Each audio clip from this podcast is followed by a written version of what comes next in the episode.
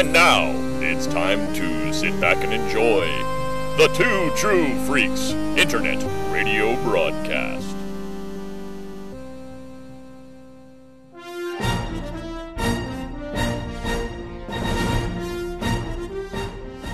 Disney won't stop.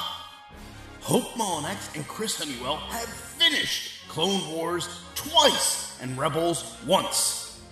Now they move on to Resistance and beyond. I'm Gene Gene, the MC Machine, and this is J Guys and Jedi.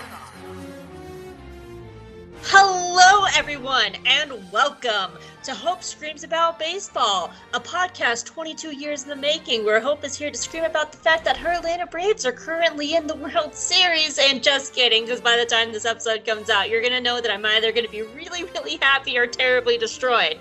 Because this is actually J Guys and Jedi, a weekly podcast talking about all things Star Wars Resistance. In this episode, we look back on our third show, the highs, the lows, one last time to tell Brooklyn to get bent. We're wrapping up Star Wars Resistance this week. How you doing, Chris? Good. No one cares. Uh, We're joined by the host of Gold Squadron Gaze, a fellow High Republic lover, and I'm adding this to your intro because it says right in your Twitter bio, ask me about a 17th century Hungarian minstrel, and I'm really curious about what that is. So we're going to circle back to that in a second. Welcome to the show, Charles. Hello. Yes, uh, I'm Charles. I am contractually obligated to mention that I am the co-host of Gold Squadron Gaze uh, with, we'll call him my friend Bradley. no, uh, yes, I knew you were going to ask me about the Twitter bio. So it's actually, uh, it's actually 17th century Hungarian mistrial. oh, mistrial. It's a legal thing. Yeah. Well, does say mistrial. Hope can't read. We've already well, that's well established on this show. I thought it was like minstrel, like you know, like I'm playing the lute in a court, my court of kings. No, it's so I'm I one of my things besides Star Wars is that I do history. I'm a really big history nerd. Um and I got extremely mad that a 2013 Tumblr post misinformed me uh, about a certain famous historical figure, semi-famous historical figure. So I actually uh I tracked down translations of the Elizabeth Bathory um, witness depositions and the documents somebody translated. Oh, 450 witness statements. I have read letters back and forth between the people involved. I have become an expert to, in specifically the political dealings around this trial that did not happen because one Tumblr post in 2013 made me really annoyed when I found out it had misinformed me. That's brilliant. Oh my god. I could totally relate to that actually. Yeah, I'm actually looking at my stack of like I had to go on eBay and get Uh, like some of these books off of eBay because they're not available anymore. It's one of those whenever you talk to a historian, you're always going to get they, they have that one thing. That thing that's like that weird niche for them. This is mine is specifically this woman's trial because it's or the trial that didn't happen, I should say, because it's way more interesting than than pop culture has made it. But I could I could go on that for way too long. That's amazing. Oh my god. Because I saw that when I was writing your intro and I was like, that's huh. It's I have to specifically in there to bait people to ask me about it. well, because I, I'll say this, and and then we will move on. It, it combines like all of my favorite things because it combines history, it combines law, it combines Hungarian politics in the Holy Roman Empire. It combines a really fascinating historical woman, um, and true crime. That's amazing. I'm so excited that I'm I'm so glad I asked. all right, so before we jump into resistance, first of all, if someone has never heard of Gold Squadron Gaze, what is it? So, Gold Squadron Gaze is a weekly Star Wars podcast. Uh, we bill it in the intro as the podcast where two Star Wars loving gays break down each episode of their favorite Star Wars TV shows while also being gay as hell. Uh, I co host it with Bradley. Uh, we occasionally have guests on. Sometimes we do it by ourselves, but our main shtick is we do episode deep dives. So, we do the current content that's coming out uh, so it's a very watch along type show where you can watch an episode and then you can listen to our coverage of it. We just finished filling some time between Bad Batch and the Mandalor, er, the Bad Batch and the Book of Boba Fett, I should say, with the Mandalorian. So we just recorded our um, season two, episode eight recap. Uh, we're also looking at expanding outward a little bit from TV shows. We've been dipping our toes into some bonus episodes. Uh, I can't talk too much about it, but I will say that you might hear some familiar voices on some upcoming ones I have planned. I'm just gonna throw out if you ever want to do a High Republic talk, I'm here for you. Yes, I will keep that in mind. I love it. I just I actually just finished recording with Arzu from Space Waffles um, breaking down the master Padawan relationships of the High Republic on Friday. So that should that was should be out by now, actually. So. Yeah, we actually. Uh, so one of the things that I do for the show is uh, we have a TikTok account, and I animate um, clips from our show.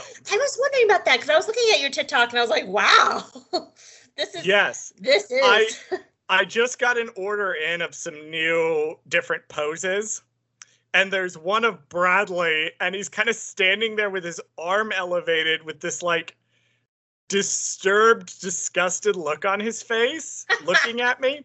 We call it the Charles is talking about the High Republic again face. yeah, no, I'm always happy because uh Chris Chris does not dive into the books at all. So I'm like, whenever I get to talk with somebody about the books, I'm just like, let me talk to you about books. I I'm not gonna say too much because um, I I don't want to make promises I can't keep. But I may or may not be putting an episode together, and I may or may not have specifically picked guests who uh, have shows where their co-host doesn't read. Yeah. Yeah, I you I feel for those people as someone who mercilessly bullies his co-host because the joke is Bradley is a twink and can't read. I that I really do. So, uh, the reason I wanted you to come onto the show, for yes. one, you've been just so super duper sweet. And you know, guys, commenting and sending us nice messages can, could get you in the show. Charles is the perfect example for that. Um, yes. But you have That been... was my cunning plan all along. it worked. You do. You got us. Um, no, but like, because when we were going through resistance um because we we met over bonding over the the show and like that's how we started talking. And of course then we started talking about other things like the high republic after that. And so like as we were wrapping up resistance i had already scheduled the guest and i was like oh man i, I really wanted you to be on the show so i'm so glad that you're here. Um so first of all i wanted to just ask you the general question. What do you love about resistance because everybody has heard us for the last two seasons talk about it. Well, yeah. what we love about the show. So, like, what was it about Resistance that you love? Well, the first and most important thing uh, that I love about Resistance is how every time I bring it up, it pisses Bradley off. I, you know, you guys are just like the parallel dimension of our show. constantly me and Chris. yes. Um, no, he he didn't we will cover resistance someday on Gold Squadron Gaze. We'll do something about it. Um, he didn't like it very much. I absolutely love it. It's one time a one time a guest asked us a question about resistance and we had to cut about 15 minutes of arguing no, I when I look at resistance and I look at Star Wars content and particularly the era that resistance was coming out. So the first season came out I think after The Force Awakens did and the second season came out between Last Jedi and TROS. That is correct. It was so, developed. Season two was developed alongside Solo, and it was completed before TROS was even written. Yes, and I think Pablo Hidalgo did say on Twitter recently that part of the reason Resistance ended was because it was apparent that they were not going to get notes from Bad Robot. I think was what he said. Oh, really? Yeah, I think he said something on Twitter about like somebody asked him about Resistance ending. He said part of the reason that it didn't incorporate either it didn't it ended or because it didn't incorporate the Rise of Skywalker stuff was because it was apparent that they wouldn't get the notes from Bad Robot in time Ooh, that in was order that's to integrate it in. That's interesting because I my my tinfoil hat theory was um they were a few months away from launching Disney Plus, where Clone Wars was the flagship show, and I thought it was just the death of cable, as we've been, as Chris and I have talked Yeah. in depth about on our other podcast, how it makes Chris watch cartoons. We talked about the death of cable and how it affects shows and stuff. It, it was said- ki- it was Sorry, kind of hampered because they couldn't. They, they, I don't think you know. Even like I don't think Bad Robot could have given them notes in time to do anything that would have made any sense because they probably didn't know until like a week before that movie came out exactly what would happen in it. You know, they I think they had like so many storylines and they were like, okay, we'll edit together right up till the last second and so then never get anything to work on, you know, work with. But to answer your original question that you asked, looking, I tend to tangent. I do apologize. I have I, I know I know you've listened to our show, so yeah, you know yeah, that we you, love yeah, a you tangent. know where you are. Bradley is an editing wizard that he makes me sound intelligible every week. Um, but if This you- ain't that show. Yeah, don't worry, don't don't worry. We won't we won't do that to you here. Everyone Oh, go listen to wonderful. our episode for Cass's Curse where Chris and I definitely delved into the dildo wars. Jesus. That was such a fucking trip. We lost our damn minds. But you were this saying. was this was before the High Republic was coming out. So this was before Star Wars started to really get in and start doing a little of experimentation when it was doing some slightly different things, particularly with the publishing, kind of dipping its toe in with the comics. Some of the stuff that Resistance did thematically and that it did in the way it told its story and the characters it chose to focus on and the characters it chose to not focus on is incredibly unique. It feels very much like a show set in the Star Wars universe that doesn't feel like it has to be, I hate to use the word shackled, but shackled to the quote unquote main plot. That it went off and it handled not only a story that was distinct on its own, but it handled a kind of vibe and the kind of environment that it wanted to explore differently than Clone Wars or Rebels or the films or any of that. And that's something that I look at with this show and I'm like, as far as taking a swing, uh, to, to use a baseball term, taking a swing here that wasn't really playing it as safe as people thought it was. I mean, you're not wrong. No, Like, not at all. I mean, There's a reason why I constantly describe Resistance as a Star Wars novel on screen. Because it reminds me so much in a lot of ways of a book like Lost Stars or Master and Apprentice, where they just take place about a couple of characters in a pocket of a universe and it doesn't change canon. And you're right, like Resistance constantly swings for the fences. And not everything works, but I would rather something try something new and fail than not try at all, which is very much my feelings on Bad Batch. Where I feel like Bad Batch is an incredibly safe show. you know, I just Sorry, go ahead, Chris. I just thought about this when you you, you two were talking about this. Is uh I maybe Resistance was the first TV show that was kind of more like a t- an act a TV show, like something I would have grown up watching in the '80s. You know, uh, uh, it you you wouldn't you could have run Resistance, you could have changed the names of things and jiggled a few things around in, in the character, you know, the designs of the robots and ships and stuff, and had it be named something totally else, totally different that didn't take place in the Star Wars universe. It's sort of a a concept that can be like run off itself, and it was the first, I think, of the Star Wars TV shows that was sort of like that. That wasn't as much as an extension of something cinematic as its own sort of TV thing, TV show thing. You know, it had more, you know, more. It had a, a cast of characters, but it had some, you know, comedic characters, and everybody in the ship had their own. It was sort of set up like uh, somewhere between a sitcom and a, you know, a, a hour long drama show. You know, from the just sort of 80s and 90s TV. Yeah, I could see that.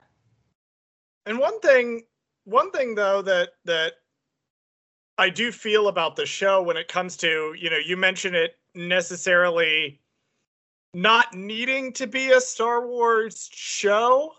I'm not going to say I 100% agree with that just because what is important to the Star Wars universe is still baked into the DNA of what Resistance is. Resistance is a show about people struggling against the tightening noose of a fascist occupation, Yep. Yep. particularly in the first season, struggling against people who are manipulative, who are divisive, who are sowing lies, who are trying to take advantage of them. But it's doing it in such a different way than something like Rebels would. I love Rebels, but Rebels is very on the nose with this. You have the Rebels and you have the Empire, and the Rebels are fighting the Empire, and it's lasers and there's lightsabers. Uh, Yoda is there uh, for a minute. This one, there's still the lasers, no lightsabers, though. Nope. I think in the whole series. Nope. Yeah. No Jedi. I- as, as you were talking, I kept thinking about the Clone Wars episode "Corruption" on uh, Mandalore, and I swear Satine and Padme, between the two of them, said the word "corruption" like 15 times in a 22-minute episode, and I was like, uh, like we we joked how it could be a drinking game every time they said corruption in the episode, and you'd be drunk in 22 minutes.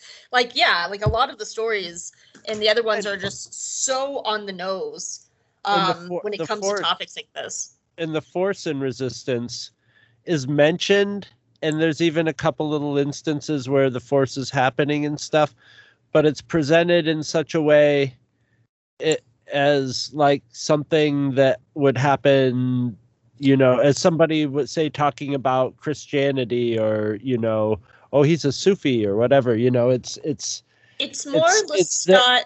It's it's more or less sought Night Sisters Bendu than it is Jedi and Sith.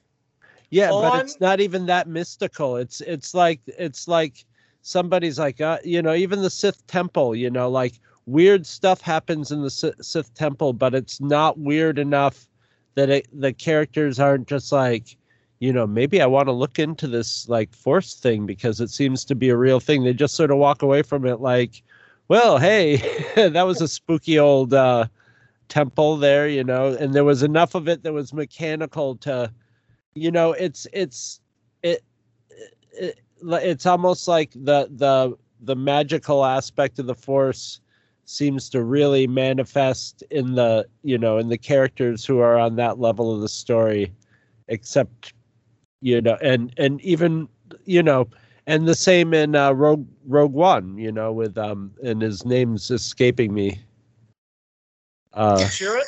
Chirrut with with Chirrut, and uh, he's he's got force powers, but it's not like parkouring and it's not bolts of lightning and stuff. It's it's sort of you know psychic sort of mysticism. It's something like oh he could be really skilled, or he, you could write it off. To, you know, it's more grounded. Well, he has uh, faith. That's that's his thing. I just I literally just watched that movie two days ago. Um, so I was actually paying extra attention to that. Yeah, like he has faith, and the way that he treats it in his character arc in that film is about his conflict with with the push and pull between him and Baze and how they view their faith in light of what's happening around them. On uh, GSG, we actually talk about like when we were dealing with Mandalorian and we were dealing with something that is a reference or like an Easter egg versus something that's just there and emblematic to the universe. And the Force and Resistance it doesn't take center stage in the way that it does in a lot of other Star Wars properties. It is a thing that is there, that is acknowledged by the mm-hmm. characters and that makes up part of their world. And they interact, yeah, they interact with it, but like Kaz's interaction with it, uh, especially with the the Sith Temple and all that in season two, is much different than like Ezra going through the same thing. Right. hmm Right. So- that the, Oh, go I ahead, mean the force is is uh is just like manifest in, you know, rebels and stuff. You know, when they go into a temple, there's, you know, The temple's actually like a living te- thing. yeah, the temple manifests, you know, characters that will be that will mess with you and stuff like that, you know. So it's it's it's a different it's the you know, it's the grounded point of view. It's you know, it's it, it would be the the difference between, you know, a movie about Catholicism set in a small town, you know, with a small town church and one in the Vatican, you know, with the Pope and stuff like that, you know. There's Yeah. higher level of intrigue. A little closer to the source, supposedly. So to dive a little bit deeper into the show, um, we'll start with you, Charles, because like I said, people have been listening to us for like two seasons talking about this. Yeah, they know what we think. What are some of your favorite moments of Star Wars Resistance? Your favorite episodes, favorite storylines? What are what are the highlights of Resistance to you? Actually, first and foremost, what's your favorite episode? That's a good question to start off. What is what is my favorite episode? Oh Lord. okay, so what are your favorite high points? You can come back to episode or episodes, because I did write it in plural, so it doesn't have to be one. Well, here's the thing about the way that uh, I enjoy viewing Resistance is I it's weird because I almost don't think about it episodically. So uh, when I was preparing to come on this podcast, I marathoned the entire first season over a weekend. I was trying to do season one and two, uh, but unfortunately, I have a Yeah, real life life with human people in it Yeah, uh, who want my attention. Uh, and I cannot sit around and watch Resistance all day. And you have a very adorable cat And that the you have to tend to, and it, the cat. and, too. and anybody who owns a cat knows that they are your overlords, and you have to tend to them. Having thought about it, looking at, I'll, I'll just focus on the first season because that was the one that I marathoned. I do remember really loving the Sith Temple episode from season two. And I do remember, but the one that stuck out to me the most in season one was the one with Marcus Speedstar. Oh, that's a good one. so when I was watching, when I was doing my recap, when I was doing my rewatch, my watch through the first season again, that was the one that, like, I was doing other things at the same time. I didn't just sit here for 12 hours and watch Resistance. Uh, but that was the one that I turned away from what I was doing and watched the full episode because Resistance season one pardon my uh pardon my hatties here is so fucking good it is if you so watch it good. in order and one thing that stuck out to me this time that didn't like every time you marathon something it, it's new it's different something sticks out to you Yeager's character arc in season one absolutely hit me like a train this time around. And so when it got to the episode with his brother, I'm like, wow, this is really impactful stuff. This is beautiful stuff. This is something that season one and season two kind of does this. We get some frustrating hints of what could have been. Hello, Griff. Uh, I see you there with your one Oh. episode of content. my baby. but season one, uh, and to a lesser extent, season two did this, took the time to give certain characters the spotlight. Um, the other series that I really like, the other two that I remember really liking was the. Um, actually, no. You know what I'd say my favorite episode of the whole series is? I'm going to put a pin and say this is definitely the one that I liked.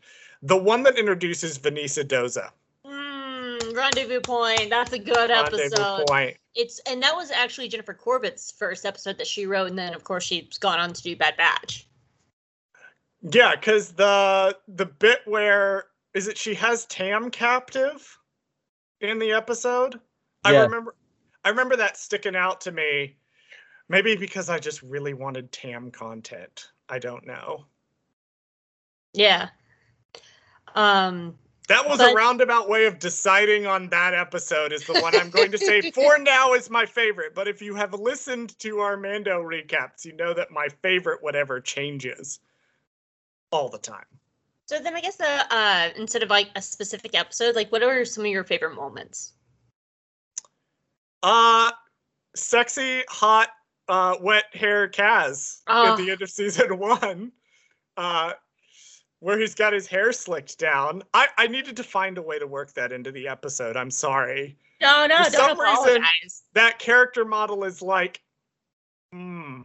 Anybody who like With listens to our Rebel stuff knows I, how much I thirsted over both Thrawn and my Grande boyfriend. Anybody who knows me. Also, can can we talk about how Griff is always walking around sleeveless?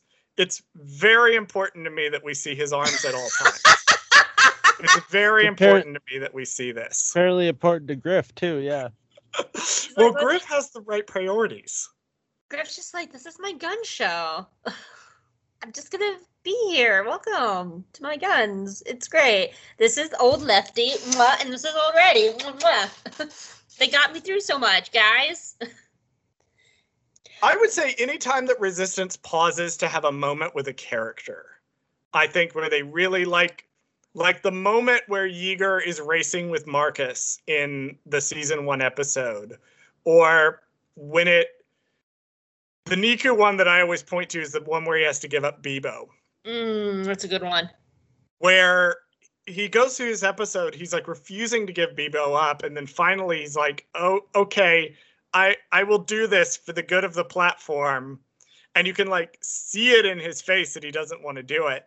Anytime that it slows down and has a character moment, that's where it's at its strongest for me, and that's the points that I remember. I, I definitely think that one of the strengths of Resistance is unlike Clone Wars and Rebels, where it was plot driving the characters, so much of Resistance is the characters driving the plot because it is a character driven show, uh, first and foremost. It's not trying to, because of the fact that it's not trying to change canon like its two predecessors. It allows the characters to breathe and have like full journeys and even a lot of the background characters like there's a whole tiny mini arc of op pit just trying to get his floor sweeper back. Has nothing to do with the story doesn't affect the show at all but we learn to love op pit in this floor sweeper because they do such a good job of just like little things like that. And and it's and there's so many rich characters too like chris and i have talked multiple times about how like Orka and flix could carry their own show and the shorts proved that. Like the shorts were very heavily focused on the two of them. They're such interesting characters. They, it's clear they have a past. It's clear that they have family because we've actually seen, even before we saw Flix's family, we knew about Flix's mother. And they're just such rich characters and how they handle Aunt Z. And Aunt Z is always just kind of like the gruff old bar lady there, but like she's this very rich character that really brings this world to life, which is probably the like the community of the Colossus is just so strong, and we'll definitely talk about the community in a minute. Um, God, I me- hope so, because that's Yeah. the thing I've been waiting to talk about. but for me, like some of my favorite high points of Resistance, um, outside of just the characters, was just how it really handled a lot of real real world themes so effortlessly. And it's one of those shows that on the surface it seems like very slapsticky, but when you actually stop and think about like what's happening, what's going on, it's actually one of the darkest Star Wars shows. Like I always go back to the episode that disappeared because that episode is absolutely terrifying and using like real world holocaust imagery to show what's happening to the aliens at the platform and how they're like screaming about their rights as they're being dragged away from this by this like fascist army and being thrown into shipping containers to be sent off to prison camp camps or death. Like that's holocaust imagery. And it's so powerful and it's wrapped up in this bright happy show but it handles it so tactfully and like to even have a character like Jace Rucklin. Jay, as, as much as I hate Jace Rucklin, I think he's the best villain of the show because he is the cautionary tale of when someone is this shitty and gets given a position of power, how that can absolutely corrupt a person to their own demise. and he's such a well written character. And to me, like he's a much better villain than Pyre or Tierney or Phasma or any of them. He's to me one of the best villains of the sequel era. Well, he's a more real villain, you know, Yeah. in, in a lot of ways. Although, like, we really don't see him get corrupted because he's kind of a little shit from the Yeah, he's always a time we, we, we we meet him. But yeah, like what I like about Resistance is the story is sort of more in service of the characters and vice versa. You know, it's not like a, lot of stuff are beholding beholden to the larger narrative of the the movies or whatever and this one is only in insofar as you know the the first orders taking over but that's about as much plot wise as it has to get involved with that. So basically like the plot is very you know the basic plot you know the the first order's taking over and the colossus eventually has to has to go on the run and has you know one of its one of its members you know briefly is is goes to the first order and has to be wooed back. And uh so yeah so the whole story is is basically to to drive that whole thing of how how how fascism can come into play and how somebody who's a good person could get wrapped up in it you know? And so and so everything you know everything else is just sort of you know in service of that. And that's that's a, a rare thing in star wars and it's not because they don't probably don't want to do it but usually they're they're bound by being in this grand you know um you know hero's journey story that's that's tied into the whole skywalker thing and and the and the higher levels of the you know the empire and the rebellion and the first order and the resistance and all that. So this was the first show that just got to sort of have you know i mean i guess like just a show of just just like basically the star wars version of say little house on the prairie i guess really couldn't exist because it wouldn't be star wars you know? But you know i i i wouldn't care. I would watch a star wars story that's not even set it you know that just had the like personal conflicts and and town conflicts and stuff rather than you know uh galaxy wide wide thing. And resistance is the closest we, we've gotten to that besides like say individual episodes of any show. One thing that's interesting to me about Resistance, um, when I look at the villains of it, you know, I, I know Hope you want to come back to this, but I I just want to say real fast off of We can go ahead and get into the villains now. I'm I we mean, can we can we, we We can jump can. right to that Yeah. yeah, We could jump. Yeah. So the oh the yeah we can segue thing to at a me- drop of a hat awesome. That's why this is The Lucy Goosey Roundtable time. The interesting thing to me about the villains of Resistance, uh, and it's about half and half. Half of the villains for me are really compelling, interesting characters, and the other half of them are sexy gold lamps. Um, apparently, Tierney and I have that same opinion. I, I just want to credit Jag and Jedi for getting me on board with the Tierney and Pyre are hate fucking train. yes Yay! We did they it, definitely Chris. are That's the peak. We did it. We did it. I cannot watch these two and, and not be like, yeah, you two are letting off some steam.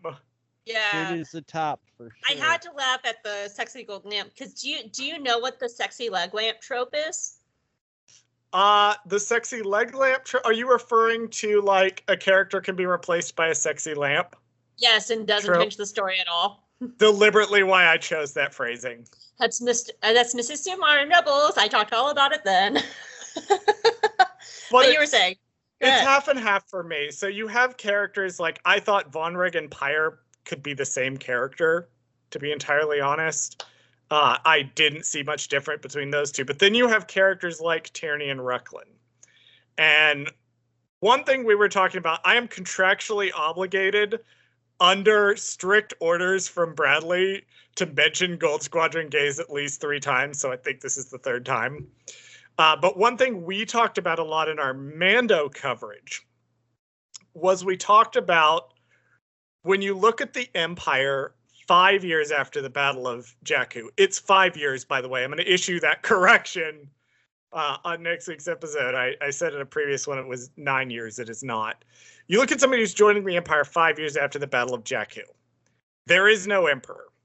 All of the Empire has gone with Rae Sloane to the unknown regions that was competent to become the First Order and eventually get co opted by Snoke and fall apart. The ones that are left, the only guy that's relatively confident is is Moff Gideon. What is the kind of person that is going to join this empire? And what I said is that that type of person is either going to be someone who, like, genuinely whole hog fanatic believes order has to be restored to the galaxy uh, and we have to be put in charge in order to do it or they're just an asshole Yep. like they're Yeah. just a bully who wants to put on the stormtrooper armor and bully people and i think something resistance does really well through the characters of rucklin and then tierney once we eventually learn her backstory is show what type of person and tam especially tam at the end of the first season Uh huh. what type of person not only would willingly join the First Order like Rucklin does, because Rucklin is a piece of shit. Bless you, Elijah Wood, for bringing this character to life. I love you. You're fantastic. Rucklin can crawl in old flaming Star Destroyer and die. Uh, and that was And he the phrasing I picked very specifically uh, or you get somebody like Tam to what kind of person can be manipulated into it. Somebody who's frustrated, somebody who feels like their authority figures have let them down, somebody who feels like they have tried and tried and tried and tried and they are not getting what they feel they deserve even after all the work they put in. It And- sounds horrible to say, but that's that's the kind of person that can be manipulated into what if fascism was fine actually? Yeah, we're talking about like the alt right pipeline, you know, in a lot of Mhm. ways. basically yeah like um, Aggrievement and you know, and a a a his, you know, a past of of not being treated well and not having any advantage, you know. yeah, I mean, I've heck, I have people in my own life that I've talked to where they are starting to realize that the American dream is not a real thing. And they've been fed this like propaganda lie their entire lives, and now they're just angry at everything. And it's so easy to manipulate anger, especially And when you have a When you catalyst catch like someone at that point, yeah. And when you have a catalyst like Kaz who just shows up and to Tam's point of view gets given this golden treatment in her point of view when she's been working all this time, like I, I've constantly like have pointed out like how Matt how much I wanted to see Tam fly the fireball at least once because that is her ship.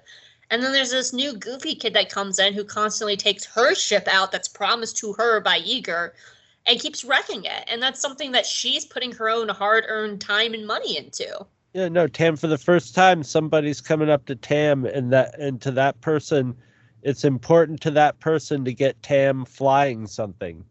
You know, to up to that point, it's been important for Tam to be flying, but it didn't doesn't seem like it's very important to Yeager, or you know, it's more Mm. important to to to to get Kaz flying. You know, so it was it was just you know the first time somebody like uh, not saw her but like acknowledged her i guess you know It- it felt like someone was listening to her. yeah And throughout the first season, and it, it shone really in stark relief to me when I watched it again in order the way that I did, is all the first season, Tam is trying and trying and trying to talk to Yeager.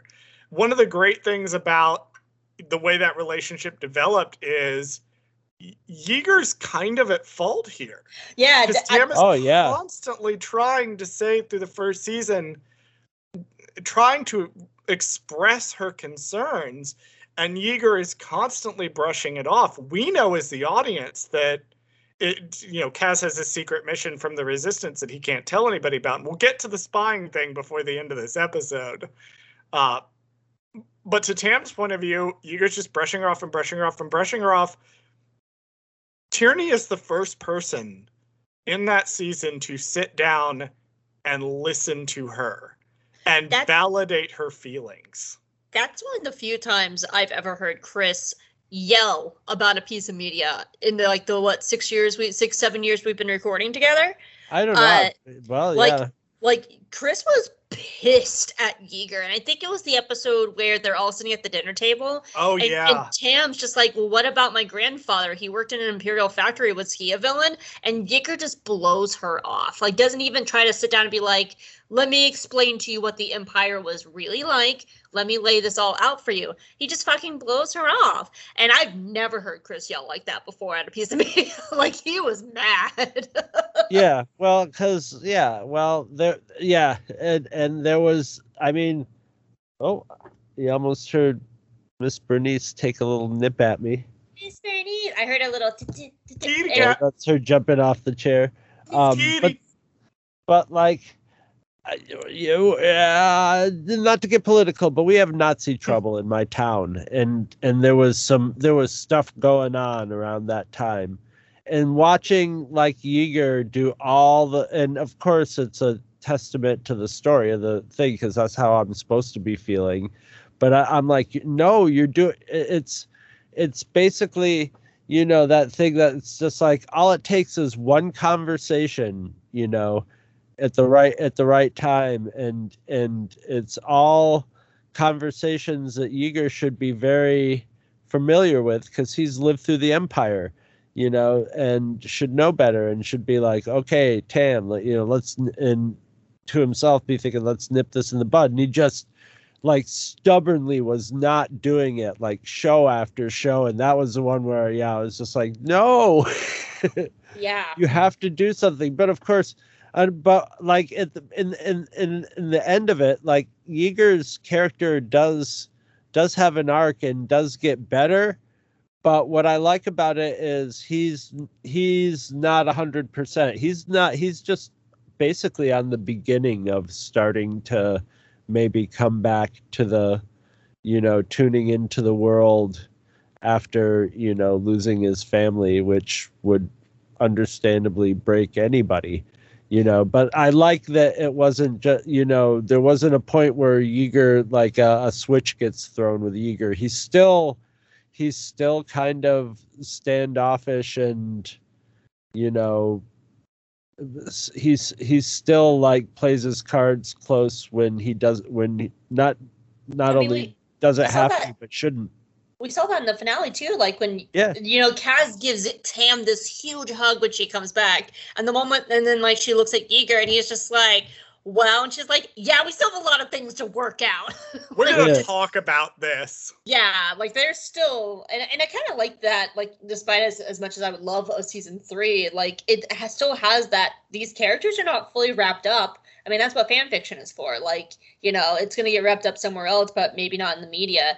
And I, I think that's the strength of the villains of Resistance is there's no Palpatine's off like twirling his evil mustache. There's no like great big bad or anything. There's no Thrawns. Uh, these are all just people. I mean, yeah, like Phasma is there, but she really doesn't do much of anything. yeah no. But when it comes to everybody else, they're just people who truly do believe in what they're doing, even if it's evil. Like like um Tierney and Rucklin like truly believe in their cause. And that's what makes it interesting because these are real the, this is very much mirroring a lot of things in our real world where people do believe in these kind of things honestly. Like I've I've never met a Darth Vader, right? I've never met an Emperor Palpatine. I've, I've met never so met many a Rucklins. Grand Admiral Thrawn. I've met so many Rucklins and I've met Yes. so many Tierneys. Mhm. And the the the interesting thing about them, Tierney in particular, the way that she approaches and the way she handles things, and the whole way the First Order handles things in this show. Season one, the one of the overarching plots of season one is the First Order is worming its way onto the station. It doesn't invade. It doesn't come in and land their ships and it's like we're in charge now. They're invited. And the way that they do this and and the way that they're able to get away with it is because veterans like Doza and Yeager are not prepared for this type of infiltration. The Empire, particularly the late stage Empire around when Yeager and Doza would have been in it, that's an empire that's in full on military conflict with Pew, the rebellion. Pew, pew, yeah. That's yeah. a pew pew fight. And I think that's part of the reason that Yeager doesn't realize how susceptible Tam is to Tierney's manipulation. He's not prepared for this kind of war. Yeah. This is a different kind of warfare. This is a space fascist regime that has figured out we can't just walk in the front door, put blasters to these kids' head, and say, You're in charge now. They do it. They do it with their stormtrooper program elsewhere, but they figured out that that's not the only way Yep. to do things. And they can get in, and if they play their cards right, if they can just sit down with you at the bar and have some good food in the Aces Lounge and just talk for a minute, that's all they need to plant the seed in your head. And that if they're maybe just they're not around, such bad guys. just just being around normalizes them. They're they're just there. They're just another. Yeah. I You mean, know- Tam has a very telling line where she's just like, "Why? This is a public platform. They're allowed to get gas here too. It's it's a quick trip. Yeah. It's We're at a uh, quick trip." Ripped from Oh, bless yeah. you. Bless you for bringing Talking up about Quick Trip. fascists on a public platform, huh? I, I do want to say um, that I think the difference with Doza is he's very much stuck between a rock and a hard place, and we and, and we kind of see some of this in the Mandalorian uh, very early on when Din Djarin Dinjarin was just like the New Republic's a joke.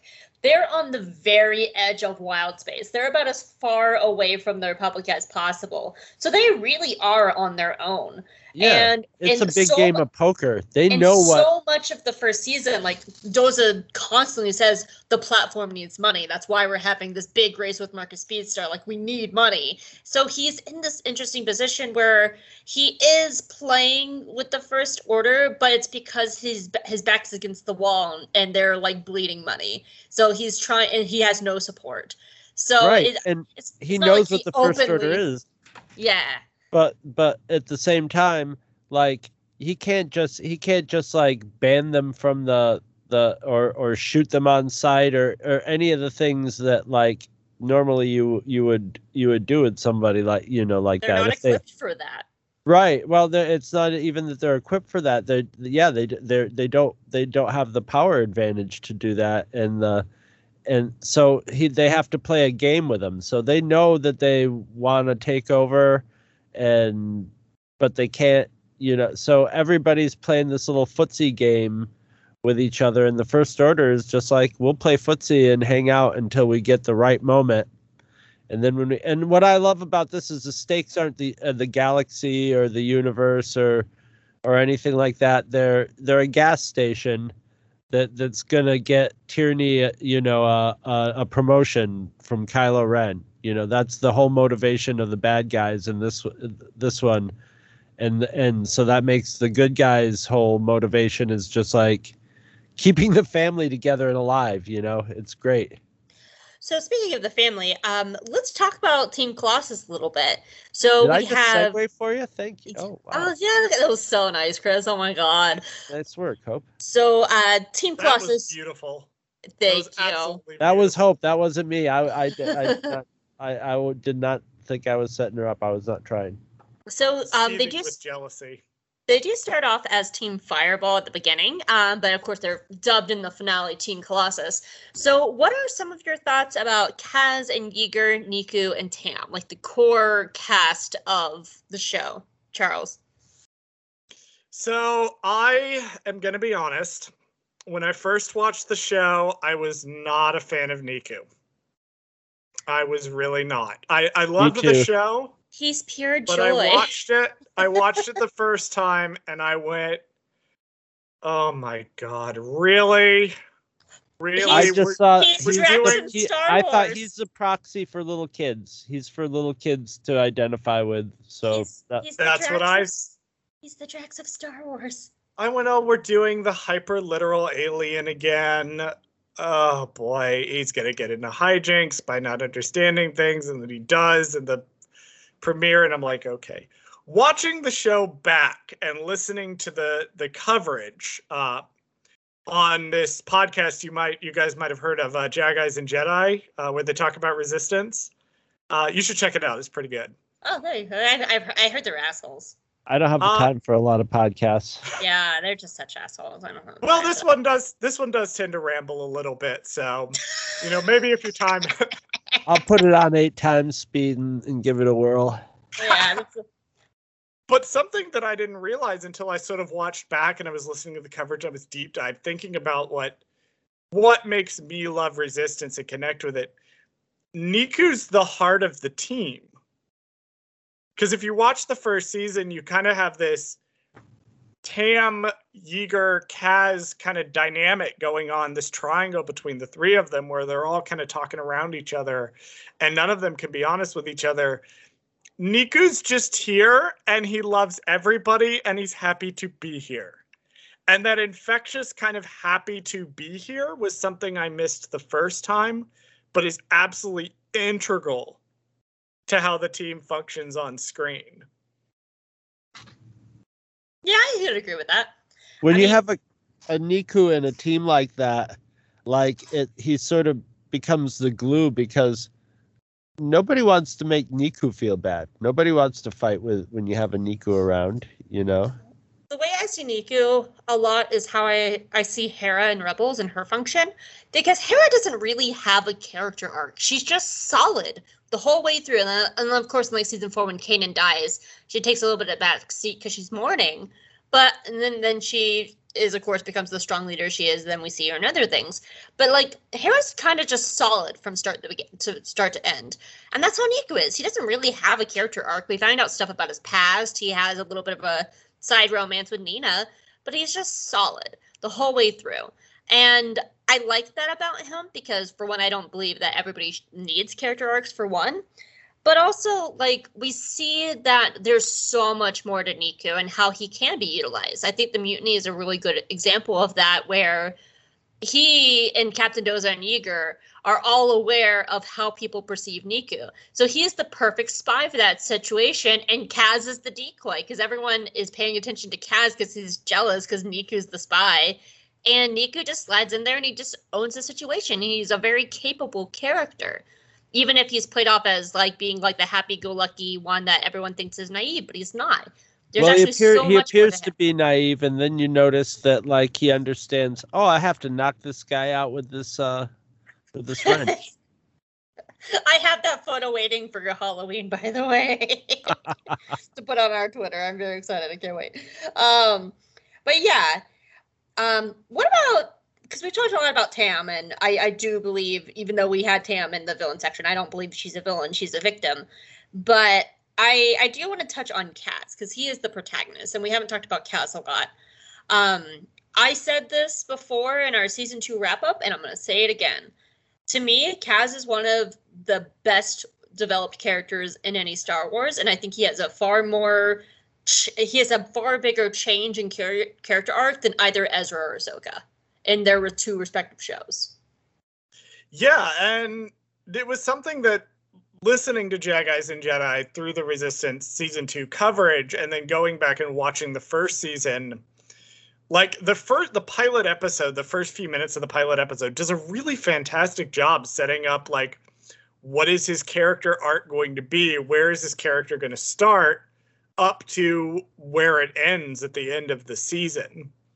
Like it sort of felt like the first time I watched it, I was like, oh, he's, you know, static the whole way through. But then you watch it from beginning, even the first season, they touch on how he's slowly getting better mechanically uh, with his skills, but also the spying thing, which I'm going to awkwardly segue in. The way that this show handles spying, you look at Kaz and you're like, really him a spy and he doesn't do a lot of spy things in the show, but that's not the point. Yeah, no, it starts out. Remember, he he starts tiptoeing around with his magnifying glass at first, and then he realizes all he has to do is just be there.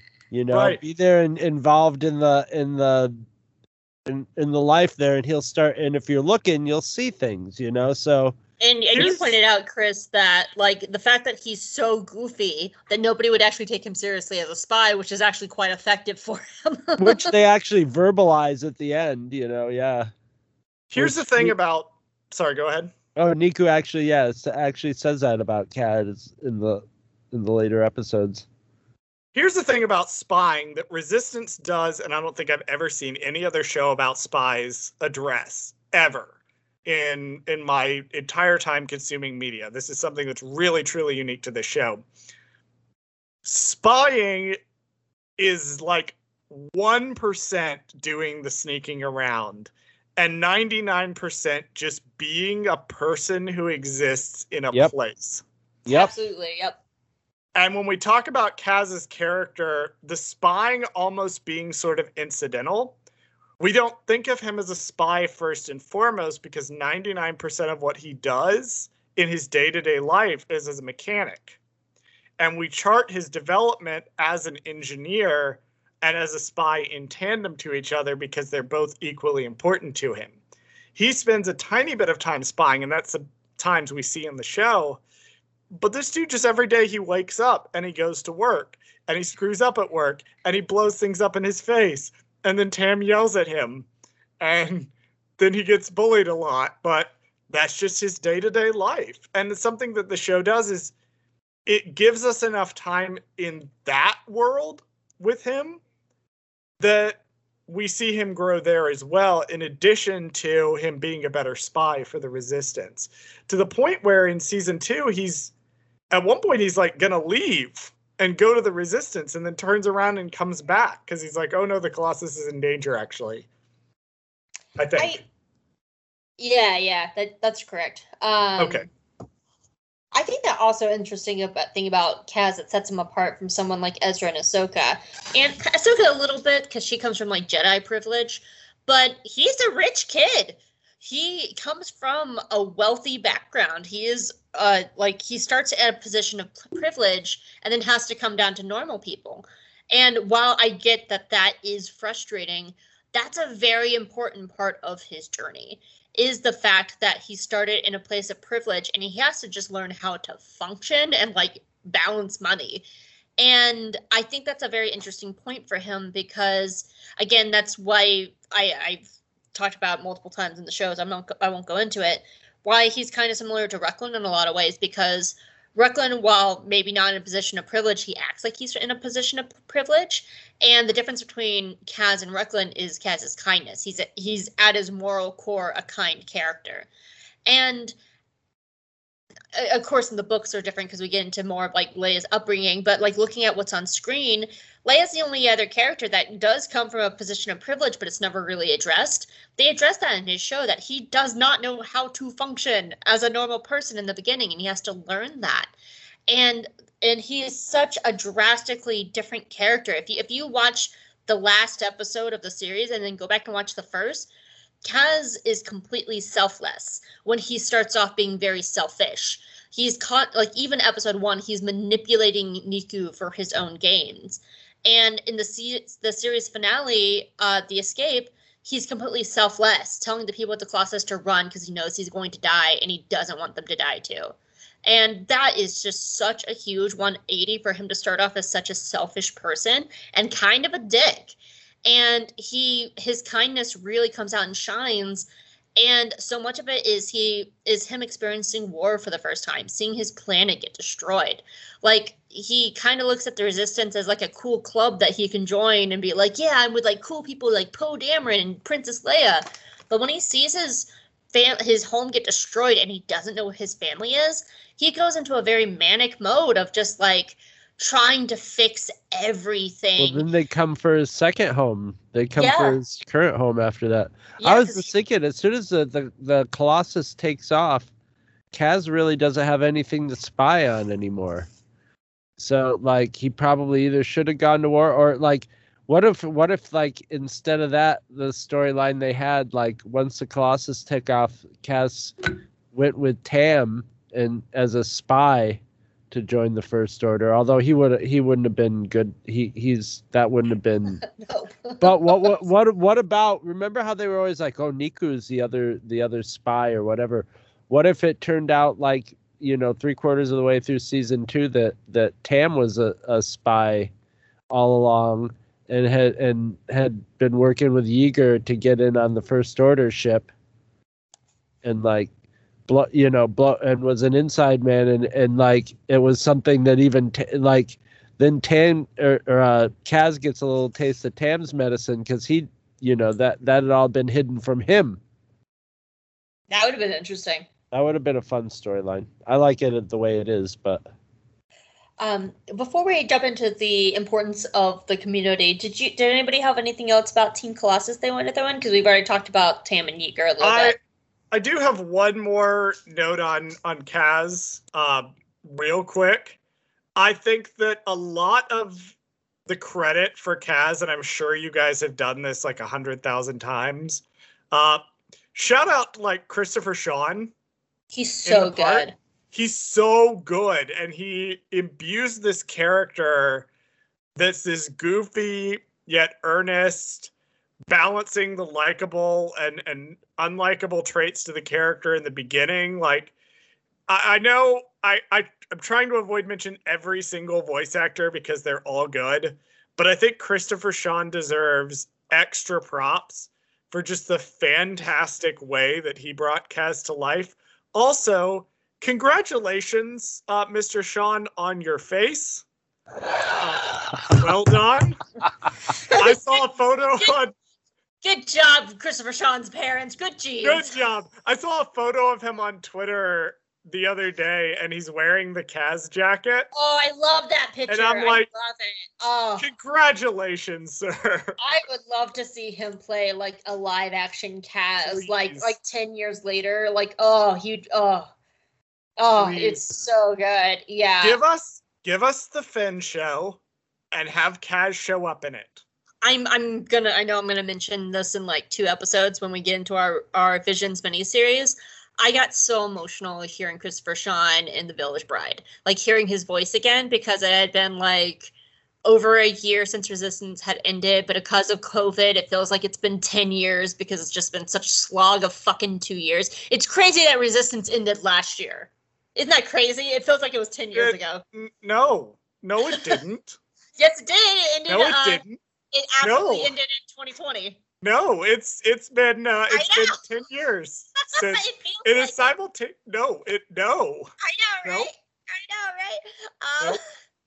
But like, I got so emotional hearing Christopher Sean in The Village Bride because one, like, he was almost using his Kaz voice, like it was like a subtle version of it, and I was like, oh my god! And I like started getting really, really emotional. I'm gonna bring that up again when we get there in a couple episodes. Um, but one thing I know we all have to talk about because Resistance wouldn't be Resistance without the side characters. The people of the Colossus bring this world to life.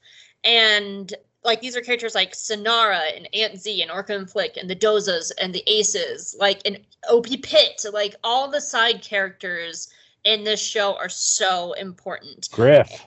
and Grit. Well, he falls under the aces, but yes, that too. Um, so I I want to start with you, Charles, because you have a very beautiful paragraph here. Um, so what is the importance of the people of the Colossus to you? So, I'm gay. This is a shock, I What? know, What? to everyone I- on this show. What? And when I look at when I look at my life and the things that have been important to me, the LGBT community that I have found. It, when I was living, I currently live in Los Angeles, uh, but especially when I lived in Atlanta, uh, and and back when I lived in some other cities as well, the LGBT community, just the people that I would see in my day to day life, were a hugely important part of that life. Something that Resistance does that I've never seen any Star Wars show do is tap into that same sense of community that I feel in a strong community that I feel like I'm a part of. The thing with the people of the Colossus and the story that Resistance is telling is it's not necessarily specifically about the found family. Yes, the found family is important. Yes, Team Colossus is important and, and the heart of the story. But what makes the story something special is the community around it. Kaz is not best buddies with every single person on the Colossus. Some of them he gets along great with. Some of them do not get along with him that well. Some of them are just like people who are there in his life. But Resistance takes pains to immerse us in the community that Kaz is a part of and make it feel like a living, breathing community. He has not just the people that he works with and lives with, but he has the people he sees in the bar after work. He has his friends that maybe he doesn't live with, uh, like Torra and Synara, who are still important to him and who are there, but are not like in the same garage with him. You have people like the Aces, the random people who are around the Colossus, the one lady who's constantly hitting on Kaz with I love her. mood, by the way. Um, you 100% got my support, lady. I'd be doing the same thing. Hey, come stay with me. But I think it's important to me, as somebody who values community as strongly as I do, with that being an important part of my life and how I relate to people through my identity as a member of the LGBT community, seeing that repre- community, that concept represented on screen in such a, a beautiful lived in way is something that really keeps me drawn back to this show. I, I would absolutely agree with that because as you were talking, I never really thought about that before because Re- Rebels, Rebels and Bad Batch for sure focuses on the found family, and even because like the Clone Force 99, like they're all brothers, but they're also making this like kind of new family with um, Omega there as well. Um, and Rebels just screams found family, and um, Clone Wars is kind of an interesting beast with that because the Jedi, in a way, are a community, but there is more of like a smaller, tighter knit unit between like Ahsoka, Anakin, and Obi Wan. So they are kind of more of a little bit, and like Padme is like the mom of the group who keeps it, the bus rolling. Um, but yeah, like as it, it's interesting when it comes to the Colossus because um, it always reminds me of other media in a lot of ways. Like Chris and I just wrapped up Gravity Falls, and we talked so much about how important the people of Gravity Falls are because it gives stakes to the story. Um, and that's over on Hope Makes Chris Watch Cartoons.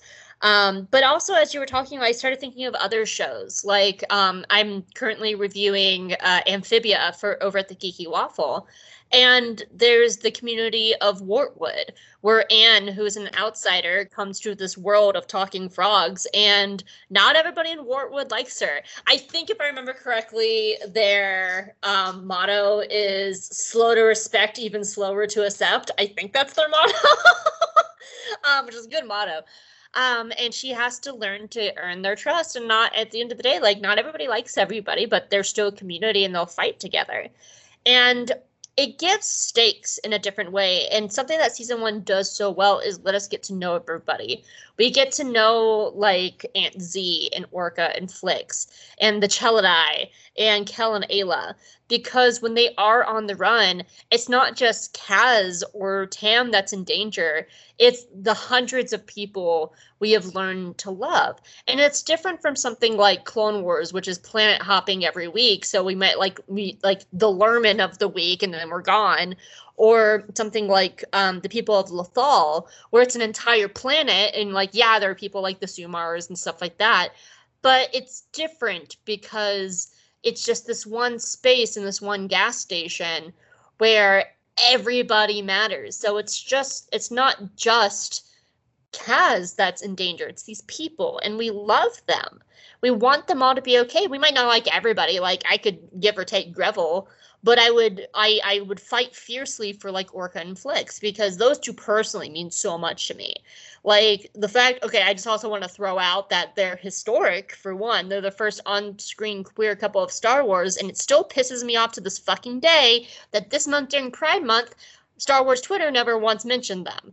That's bullshit for one, and it makes me so mad because they are the historic couple of Star Wars. But it's still like it gives a different kind of stakes to the show because it's not just like Lothal being in peril where you know it's everyone's in danger because ever you know a lot of people are probably fine because they don't live in the city. They live out in the boonies and they're fine. Um, but everybody on the colossus is in peril. So it's not just like a whole planet. It's everybody's at risk. And they all come together in the end. And it's this beautiful moment where it's not just kaz and yeager and Torra fighting, it's everybody. And I love that sh- that shot in the finale where they have to talk and make that decision as a community, and they decide to defend their home. And it's not. And it's such a beautiful moment where they all come together, and it's different kinds of stakes that we don't really get to see a lot in in Star Wars, where it's it's they're essentially a town. It's just a single town that's like defending their territory, which is very modern in a lot of medias. It's very modern in shows like Amphibia and a little bit Owl House, lesser to extent, but like um fuck what's the other one i was just thinking of it'll come to me and i'm just to yell it wildly into the void um but yeah like it's it's such a different feeling because in in how they explore explore i have to say like with Synara how they explore different kinds of found family. Because Synara starts in a found family with the pirates but it's bad and toxic for her and actively harming her emotionally and mentally. And she realizes that this is not the right found family for her. So she moves to the colossus where a found family loves her and supports her and and trusts her where she doesn't have to watch her back all the time to people who might just shank her in the end like Kragan and that's an also an interesting story to see how different kinds of found family can affect a person and hurt them. So it's it's just i like um gravity falls is the one i'm screaming into the void. That was the one i blanked on. There we go. Gravity falls! There it's yelled into the void.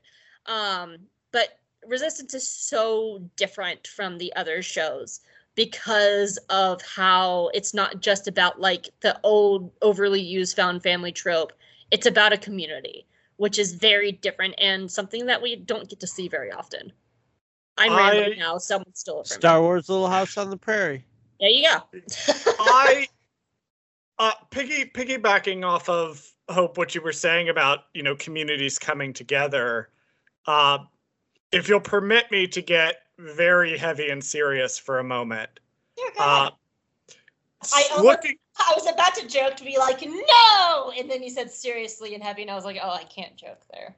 Looking looking at resistance and the way it, it deals with the themes of a community that doesn't always get along, has divisions internally, but comes together when it's important. Uh, for example, the end of season one, the end of season two, uh, you know, these moments that matter looking at it through the lens of being a gay man who exists in an LGBT space, an LGBT community, I specifically remember, you know, we would look at the community of, of one of the places I used to live. I'm not going to say specifically which one of the ones I mentioned it is. Uh, but I remember that particular community, you know, wasn't always everybody got along with each other. Everybody wasn't like ride or die for each other Sometimes you just saw people at the bar, said hello, never really talked to them beyond that. And some people, you know, you actively just didn't get along with. Uh, but then you'd have moments like large drag shows, for instance, or Pride does this every year, where you get communities coming together in happy context, a lot like the races on the Colossus where they're coming together to watch these races. It's a huge part of that community. But then on a darker, uh, a more serious note, I remember when the Pulse shooting happened. And I was fortunate enough that I was living in a community at the time that was a very large gay community. And I remember the way that that community came together in that moment when it mattered to grieve together and to try to work through what had happened together. And that was something that if if I had been alone trying to wrestle that, if I had been you know in one of the small towns that I've lived in where maybe there's not that many out queer people, things might have been a very different experience for me. But Yeah. because I was in a community like that, when the community needed to draw together, it came together. And something that's important to me about the way that Resistance tackles that community, especially in the finale, especially in the series finale, is that when it matters, it matters Mm. and that's looking at it through my specific lens of my specific experience that's something that's important to me to see on screen Absolutely, I would absolutely agree with that.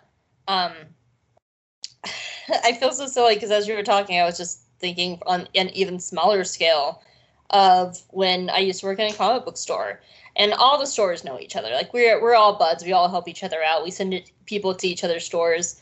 But there are just sometimes where like people just don't like you. Like one of my coworkers, for some reason, the moment I started working there, she just never liked me, and I never liked her. But we worked well together, and we were a good team.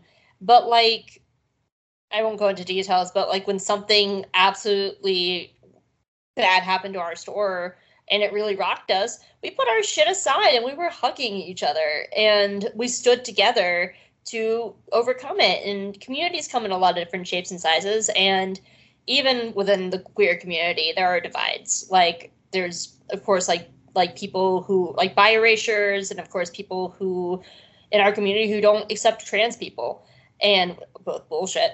Um, but i like, prefer not to speak to those people um, but even then like it's when when it comes like back against the wall to stuff like like the pulse shooting we do come together when it matters and it, every community has some sort of way to go and i think that's the important thing and um and now i'm rambling. So chris what do you think about the community of the colossus? Because i now i'm just rambling. I'm gonna take the most shallow uh, approach on it and say do it! I think uh, I, I, please. I think with the with the the sort of abbreviated um, version of resistance that we got, you know, that it wasn't like a four or five season long show. I think they had, you know, the main Colossus family had their arcs worked out, and I think it's it was all the ancillary characters that suffered because of of its its shortness. So there's I I think that that's that's one of my big regrets of resistance is there are a lot of storylines and things about a lot of characters that we probably would have gotten to know or and see you know in the course of several more seasons that would that that that I was kind kind of looking forward to in season one when they started in- introducing such a wide cast. It's like, ooh, this is going to cast a, a really wide net, and and uh, and we're gonna we're gonna get to see, you know, it, it, it's the like you can sort of like look at life on the Colossus and translate it into like this it wouldn't be exactly like it but it would be similar in spirit to like if you were li- living in like Mos Eisley or something like that you know? Uh, any kind of like border you know border town wild west town that's that's you know with a with a civilized you know stop in it and uh and I thought we were gonna really get to see that shaded in, and they and they couldn't. They had to just cleave to the main storyline and and wrap it all up. But yeah, that's that's my biggest regret of this this show as a whole is there's whole swaths of it that we never got to see. You know, Yeah, I would agree with that. Um, where the fuck is my freya episode turtle people. I Oh. want to know more about the turtle people. The turtle people all but disappeared in season two. You know, they they just sort of wobbled in and out every once in a while. But I mean, the turtle people were some of the most interesting. Uh, everywhere you would sort of poke into, every corner you poked into, and the Colossus had something really interesting going on. And you know, the turtle people, there there was a lot of like possibilities of them being you know kind of force sensitive you know them to be the introdu them and the kids to be the introduction of the force into the show. And uh yeah that never happened because they just never had time to. So you know the tur- you know the turtle people and the kids just didn't really sort of do much in season 2 you know? Yeah. Um as as I was looking at these, these are kind of the same questions, so I kind of want to put them together how has resistance impacted the franchise as a whole and in what ways do you think resistance has pushed pushed the boundaries of star wars which now as i see them they're the same question? So charles how do you think it's impacted the franchise as a whole and pushed the boundaries of star wars? So i've i've talked a lot about how unique. I find the way resistance handles its story that it, it doesn't feel like it needs necessarily to tie itself to the main plot that it's gone off and, and done its own thing. That one thing i didn't mention but chris just helpfully brought up was hey. that star wars resistance wasn't afraid to get weird. And that's something that we see a little more now but at the time, it went off and did some things like the sea monsters and the turtle people and Flix and Orka and the bird in-laws, which is super wild. And there's like I a dragon at one point. Gazos. I love them. They're so stupid. I love the dumb Gazos. They're my babies. Go on. I'm sorry. I had to scream about the Gazos. I'm I'm keeping my fingers crossed because what Resistance did was even the books before the High Republic. The High Republic just ran off and started doing its own thing and has been on a, a train of doing its own thing for an absurd Wreck uh, me good, Cavan Scott. Just keep destroying me.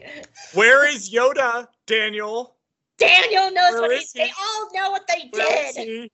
They all know what they did but something that resistance did was it wasn't afraid to get away from that and i think even looking at the books and the comics resistance has pushed it kind of the furthest away that it's been or certainly one of the furthest away that it's been in that yeah poe is there for like five minutes um yeah the star killer base gets blown up at the end of season one and hux is there and Kylo Ren there. there. Like Phasma's, Phasma's kind of there. there.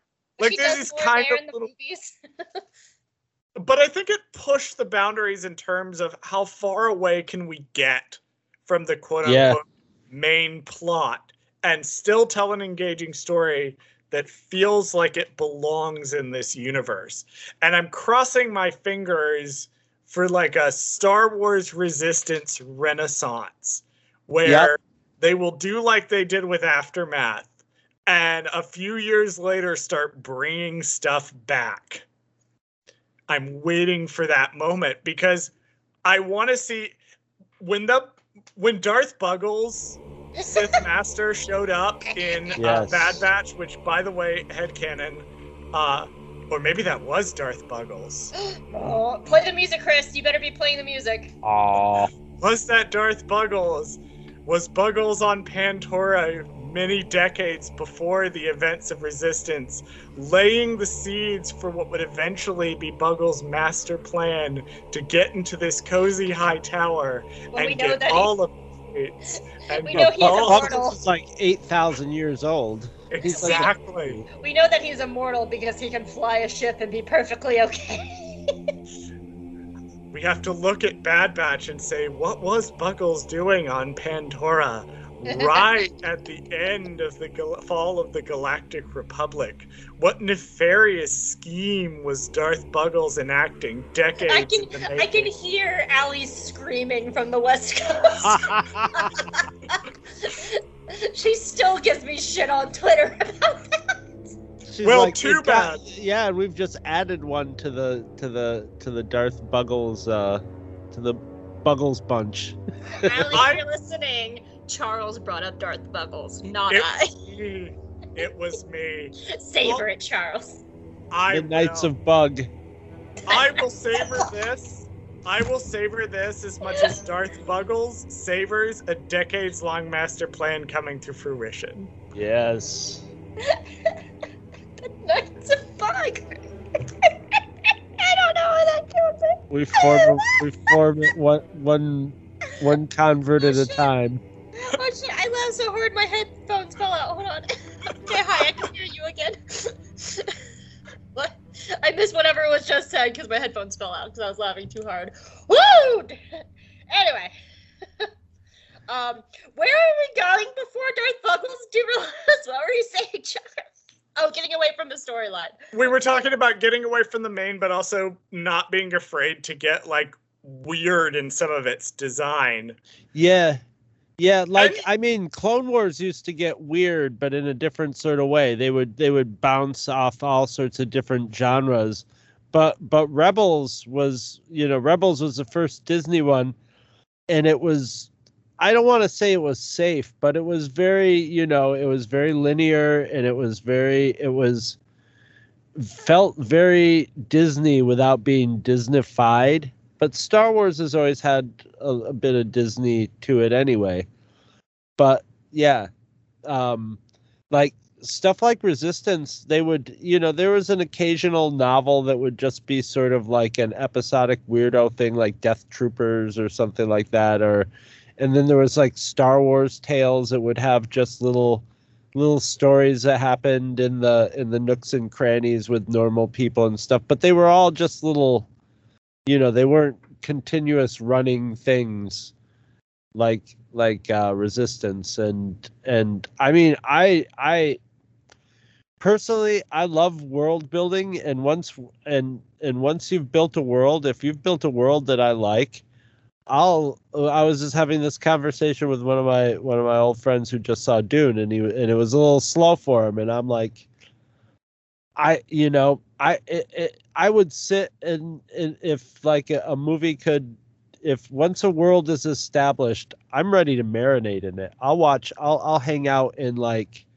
you know the the basically the the the version of a corner store on a normal day and watch the watch the video cam you know the surveillance camera footage from it you know just to just to see what it you know what any aspect of it is. So so I'm all down for that. I don't I've never understood the need for there to be Jedi's and lightsabers.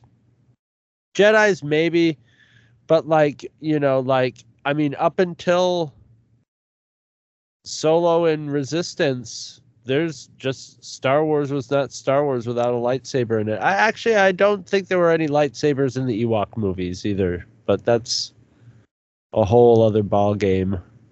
I, I need you to know, Chris, that inadvertently, and I don't know if you've done this, uh, but you just hit on two of the the major things that I keep incessantly bringing up as things I want people to remember exists. So I need people to remember that uh, Ewoks 2: The Battle for Endor, the best Star Wars movie, exists. And I keep swearing up and down to people that Death Troopers is a real book. Yes, They I wrote it. I don't exists. I don't read like I'm I I read a We lot. heard it here I- first. I, Chris, do don't read. I read I read incessantly. I read incessantly. I'm reading three books right now and I'm always like reading multiple books. I've never had and I can read all and I like reading all from non through nonfiction, all different kinds of fiction. I don't if it's if it's good. I have bad luck with the prose with like Star Wars, Star Trek novels. There's very few of them. It's hard to get me to to read one because a lot of times I end up doing the thing that I hate doing more than anything in the world is abandoning a book and I've abandoned so many uh like you know franchise franchise books because there's so many like you have to be able to find the good authors and the and oh geez it's just it's too much work for me to try to keep to to keep up. But Death Troopers, I think I listened to the audio book of it because I just had to confirm that it actually existed and that it that It does. It does and it, I I didn't uh, fever dream it up uh, at Nope. 18 years old. Um, which, as as a big horror fan, I kind of did think that I made that book up in my head for a while, and then other people were like, "No, this is a real book that uh, they actually wrote and published, and it got a prequel." And I'm like, "Oh, they did this? Okay." Yeah well you know hit that hit that zombie you got to get that uh cash in on that zombie craze when it was but I was I was having a conversation. I had a. Co- a I'm sorry, I've completely derailed this. Oh by no! I, up I, I just had the other day a, a conversation with a coworker who I didn't know was a Star Wars fan. And he's like, "Yeah, there's. Did you know that Star Wars had books too?" And I'm like, "Yes, I I My co-podcaster screams at me about them. I read the these Thrawn books and blah blah blah." And then I told him about Splinter of the Mind's Eye, which I think is a very like actually a really good Star Wars book. And uh, I, I actually have to remember to dig out. I have I have like three spare copies of Splinter of the Mind's Eye, uh, just hanging around here in case I have to lend them to somebody to read. Here's here's my question: Is when can we get like a resistance novel or a novel, like a book with the characters in it, and also It's like Uh, they don't want to even Rey. deal with it. Del Rey? Uh, I'm free. I'll do it. I'll I do have, it. I have several pitches that I can I can walk into your office and give right now. No, Right. I as as a writer myself who has been toiling away at a High Republic prequel story, like yeah, I'm free. Hire me. Yeah, it's it's almost like they're try- like I don't know. I think Resistance came when they they were like, yeah, we got the Star Wars property and we're going to experiment and everybody's like, yeah, Star Wars experiment and then they experimented and everybody goes, yeah, Star Wars don't experiment. We hate it. And and you know, I I mean, I think it was basically the big reaction was the, last Jedi, you know, when when that that was too experimental for most people and i think disney got shy and resistance was one of their like let's try to do something different. And then they were just like immediately since you know there's lucasfilm but then there's a corporate structure of disney. And then they're, they're like we, we There's a corporate structure of Lucasfilm too. and lucasfilm too. Yeah right. Yeah yeah. Well yeah so it's a double whammy. And uh and so then we they, talked they about went safe. and and resistance is not is not associated with safe and there's a lot of people who are kind of like reacted poorly to it. And it's one of those things we might have to like I, all i know is i've had really good luck over the years over the long term. I'm 53 years old. I've had a, a, a very good luck with things that i've been like people should love this. People should recognize this as being awesome. And then like 10 to 20 years later it's rule of thumb that that like um the the best example i can think of is john carpenter. When i was a little kid i'm biased towards john carpenter because he's from my hometown and he didn't live i mean like he didn't live in my hometown when any time when i was aware of it. He had already moved out by the time like halloween came out but he was a part of our town lore you know. They were like halloween was written because this woman was killed and she crawled down and died on the the steps of the west carthage library and that was two doors down from john carpenter's house and he saw her die and that's what halloween is based on which is probably not true. But like like all my life i've been like john carpenter is i don't just love his movies. He's a you know a legit great filmmaker of of like he should be in the the you know just people should just accept him as a great director horror or not. And now that's sort of a rule of thumb. People people really give john carpenter the respect he he's due 30 some years in, in the future you know?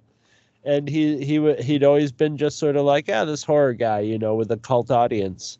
And and i and i really think like down the line you know i don't think we could have put this much energy into this show without it being you know a really good show you know Something.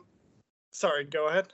yeah so i think i think we might have to wait like four or five years or something but i think you know down the line there might you know there might be a a, a strong enough fandom that that that turns up over the years and people are like ah maybe i'll give it a second chance mean, and then it like- just sort of snowballs and you know That's I mean to kind of before to go back to what you were saying, Charles.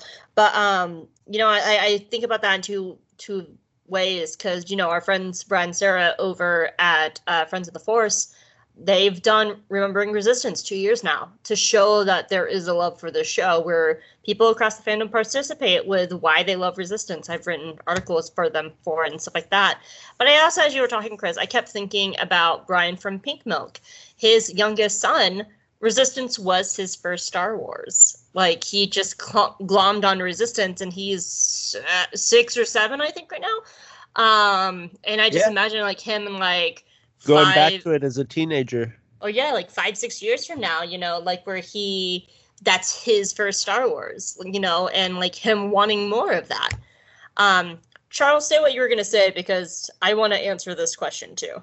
Yeah, I don't- yeah. I, I was gonna say something with Star Wars that I've noticed is that you do kind of have to let it marinate. Uh, it's Uh, oh, yeah, as It's a prequel strange- kid, I'm a prequel kid. I know it it's to marinate. strange to describe it because it it kind of Yeah. is schlock. Let's be fair, it is it is schlock, but you kind of have to let it marinate for a couple of years before you can really appreciate it. And a lot of the things we see where we're seeing a resurgence of love for them, like Clone Wars. I was I was 18 when Clone Wars came out. I was in college. I remember the re or I was 17 or 18. I remember the reaction to Clone Wars. It Oh. was not positive. no I was in college, and I remember after co- like I I fell in love with Clone Wars. It was what got me into the fandom. People on the show who listen know this about me. But when I was working in the comic book store, I was always constantly defending Clone Wars tooth and nail to fanboys who were like, "Oh, it's not real Star Wars because it's not on the movie screens." And now it's this beloved thing. Um, season seven proved that it's a very beloved show and an important part of the canon. And it was just, it was so sad. It was so satisfying This- to have Saw Gerrera on screen to be like, "Oh, look, my Clone Wars is on your Yeah, fucking I mean- movie screen now." this th- that's how clone wars is how it all began with like the with with hope and two true freaks is that first that we did a We met uh, at a Clone Wars scott panel. gardner and i did were on a panel uh at at, at uh dragon con about clone wars when it I, I think i think it was just before the second season came out it was like It was right very early, yeah. and uh and uh so we were and i mean we were loving it you know we were just like loving it and there was a one of the writers was on the panel and they had this other guy and another guy and everybody on the panel was generally like really like jazzed about it. And the audience except for the little kid the audience the little kids all wanted to ask questions about the weaponry and you know why would this happen you know uh, specific things about specific episodes and stuff. Where and then was every buttons adult on would this raise when their hand and go like isn't it awful that this isn't doesn't line up to this and this? And like and and the whole panel would have to go like yeah actually we don't really care It's not about that. it's pretty awesome. Uh, at the bottom level, we're all pretty happy that we're getting Star Wars content that's really good every week. Every week, we're watching like Star Wars stuff that we've never seen before. That's very interesting and good on TV. And the the uh, and I mean the, like you could feel the people in the audience just wanting to light into it, just just dying to light into it and it was crazy. It was crazy, and it, it's just like you guys aren't even paying for this. you guys are just There's yeah, there's the sort of the final final thing that I was was building up to is hope I wanted to to piggyback off what you said about Brian from Pink Milk talking about this being his kid's first Star Wars. I you know, we live in kind of the ecosystem online where we talk about Star Wars and it can be a toxic place a lot mm-hmm. of the mm-hmm. time. There's a lot of discussion.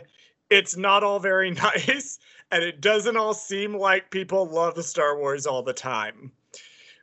But then you hear these stories about kids who are these young kids, yep. you know, six, seven, eight years old, and they don't care about yep. all the stuff that the fandom's getting hung up on. Yep. They don't. My... They walk at the sequels and they're like, they just they love Rey because that's a character that they love and they love those movies. And Resistance for me I'm looking forward to having some of those kids get a little bit older and be able to articulate what it is about the show that they watched and they liked. My little nephew Zayden doesn't care if his name is Grogu or not. He just loves Baby Yoda, and his entire room is Baby Yoda, Yoda room. Eight, year, eight years old is like the magic start. That was that was the that was how old I was when I saw Star Wars, and it was yeah, and you know like my memories of Star Wars are not of people griping about it or anything. As a matter of fact, it was like everybody like everybody loves Star Wars, you know, and that's that's a lot of people's memories of 1977. But, you know, in the intervening years I've gotten lots of like collected lots of magazines and stuff that I wouldn't have read as a kid and reading reviews of them and there were toxic Star Wars fans in 1977 before they, they were just like, or, you know, they weren't even toxic Star Wars fans because they hate it. But there were plenty of people who were like, this is just garbage. You know, this is not real. So, you know, this is a, an insult to science fiction. And they were all written by Alec Guinness. yeah, yeah, yeah, yeah. And I mean, we would never, and, and, and let's never forget that we would never have our toxic Star Wars um, fandom if if the toxic Star Trek fans had not paved the way for the toxic Star Wars fans. Truly, trailblazers all. Uh, yeah, hope I, the, uh, it's so just bad. always been there, but now we got now the internet puts it right in your face, and it's just and and allows you to answer to it, like reply to it in the right you know you don't you can't you know in the old days if someone wrote a mean letter to star about star wars i'd have to write i'd have to write a letter and get a stamp and stuff like that. Now i can just kill them hope i feel so bad because I, I feel like i'm encouraging chris's worst tangent impulses and i know you also really want to answer this question. So uh to, to answer for me, like how has Resistance impacted the franchise as a whole and pushed the boundaries of Star Wars? Hear me out. Resistance had to walk so Bad Batch, Mandalorian, and future Star Wars TV could run. Hear me out. Um, it all goes back to the whole thing of like it doesn't have to change canon. It's just character stories of characters witnessing the world around them because as of this point, Mandalorian hasn't done anything to change the direction of overall canon. So far, one season into Bad Batch, it hasn't done that. It's just been about characters reacting to the world shifting around them or their situations. And Resistance was kind of the, the start of that. It was the first show to really do that because Clone Wars and Rebels were both made to change canon. Clone Wars was made to fill in the gaps of like how we got from episode two to three. And then Rebels was made to like show the beginnings of the rebellion, getting big players out of the way, what was going on behind the scenes. It was made, both shows were made to do that. But Resistance was really the first of its kind to function completely different from everything that we had seen before. It didn't function, it, it didn't function like a movie, it didn't function like the two previous TV shows. And while I do think Bad Batch and Mandalorian are both incredibly far safer than resistance is it both of them uses a lot of the same tropes that Resistance started. You know, I, I talked about Jennifer Corbett before. She's the head show writer of Bad Batch. She got her start on Resistance. She never worked on Clone Wars. She never worked on Rebels. She worked on Resistance, and that was her first Star Wars. And to me, it's very apparent a lot of Bad Batch really reminds me and functions the same way that Resistance functions. And it kind of has to do that. If every show works to try and change canon, then canon's going to become a fucking mess when we get into stuff like Obi-Wan or I'm, i think the Acolyte could change can- canon, so that's not the best example, but something like Obi-Wan or the Lando series, like those are probably not going. You might we might get cool little Easter eggs here and there, and maybe like Right, little right. things, but Little it things doesn't. tie things together. Yeah, but it's not going to function in that way. I, I think Right. Ahsoka might. I, I, as much as I hate it, I'm pretty sure that Ahsoka is going to be the search for Ezra, and I fucking hate that about that show because I think that show should stay in that story should stay in animation, but that's just me. Um, but I, I don't think we would have Bad Batch and Mandalorian doing what they're doing with if Resistance didn't come first and lay the groundwork for future Star Wars television. Well, off that, I got a question for you then. Yeah, hit me. Uh, um. Okay, so maybe it didn't. It. I, I don't want to say it didn't work for Resistance. It didn't work insofar as Resistance wasn't a huge hit, but it did sink into the the the genetics of the shows that came after it. Do you think, you know, because obviously it's like once like a lot of those elements in the Mandalorian, I think, are a key to what made the Mandalorian so popular and sort of got the franchise out of a lot of the trouble that they probably felt that, that they were in, you know, popularity wise. Do you think this is could possibly start bleeding into the the movies going forward Um, when they start making movies again? you know, I- as as I was talking, I was kind of thinking about Solo and Rogue One because they're kind of similar to Mandalorian and that. Oh, not Uh-huh. Mandalorian, sorry, to Resistance in that way too. Um, Rogue One not as much because it does impact again the canon because it's how the Death Star plans get saved. Right. But look right. at something like Solo. Solo is a lot like Resistance. It's a little pocket story that doesn't really change anything. If anything, it just brings like like shows like what Maul's been fucking around and doing it off to the side. yeah. But it doesn't really change anything. It's just a pocket No, story well- about a character. well, it's tied into a main character who has a storyline and doesn't stuff. change the story of Star Wars. No, no, it doesn't. No, it doesn't. But I mean, it, it sort of binds it to that main story because he's a main character. Yeah. Whereas, whereas you know, any of the main characters from Star Wars that show up in Resistance are just sort of they're they're they're as side characters. I think Rogue Squadron would be a really good litmus test because if Rogue Yeah. Squadron is all new characters, um, that is just sort of there and just in their own pocket of the galaxy, just doing their own thing. Um, I think it could be a real test, but I think the Is real it based on the video game at all?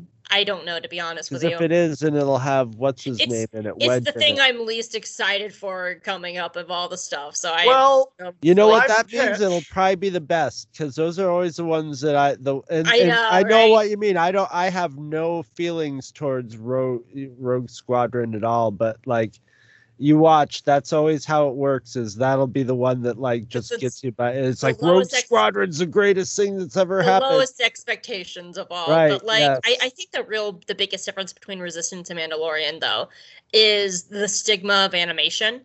Um and it's still to this day, like we're all adults talking about animation because we love it, but there is still very much a stigma that animation is for kids. I heard it all the time when I was working in the in, in the comic book store when people were just like, "Oh, that's the kids show, isn't it?" Like talking about Clone Wars, which is a very dark and sometimes like go and goes into horrific places. Um, and I think there is a stigma, and I think that's why Mandalorian did so well was because it was live action. it's so it still there. It's going away though. I God, Slowly, I hope. I mean, like, I, like but not but not fully because even the the like one of my favorite shows the owl house is ending with three seasons. And the reason is is because uh, it missed its target demographic because their target demographic was kids and teenagers and adults were watching it. So disney fucking canceled it which doesn't make sense because adults have money. Um but I was like so I was listening to, to to five black adults from from 30s to 50s talking about Goku yesterday. no, that, that's You know. actually a very a very important point because the stigma around animation is changing, and a lot of that is the influx of anime. And anime has definitely changed people's perception of how animation can function.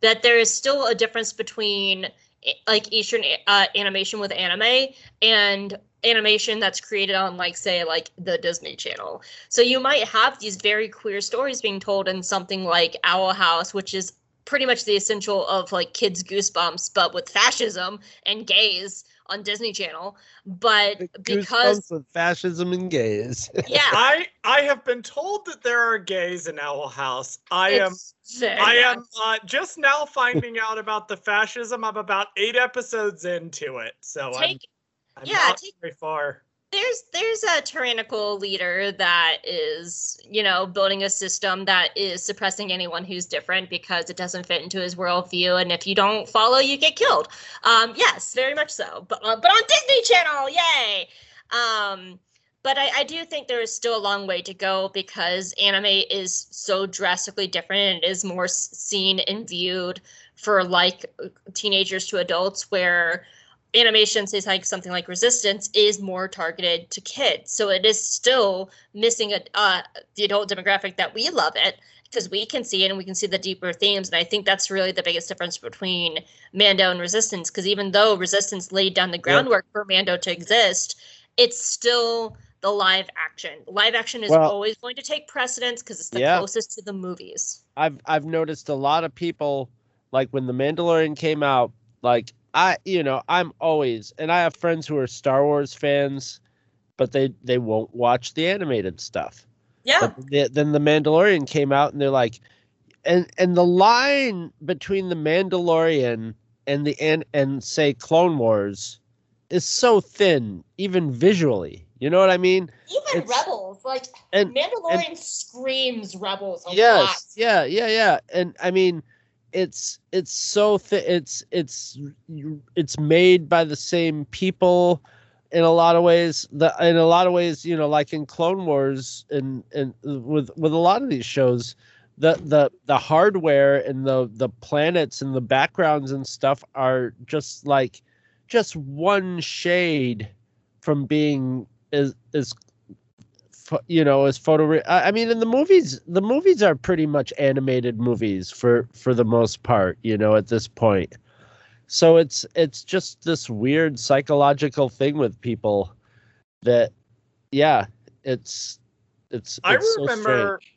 I remember that was one of my big hangups when I was a, a shitty toxic fan at 18 years old. Uh, before I had actual character development, I remember that was one of my hangups for the Clone Wars movie. Was that I went to it, I was like, because I went to it, and I remember sitting in the theater, and I had this very toxic idea of what Star Wars was at the time, because I had been immersed in like the Dark Horse comics and the novels, and they had painted a picture of the Clone Wars that was very grittier. Yes And so I went and they played the It's for Kids trailer at the front of the movie, the particular theater that I was in. I was I remember sitting there with my friends and going, "Oh my god. Oh my god. This is not going to be anything like like what I'm expecting, is it?" And that's something that I look back on and cringe that I thought that.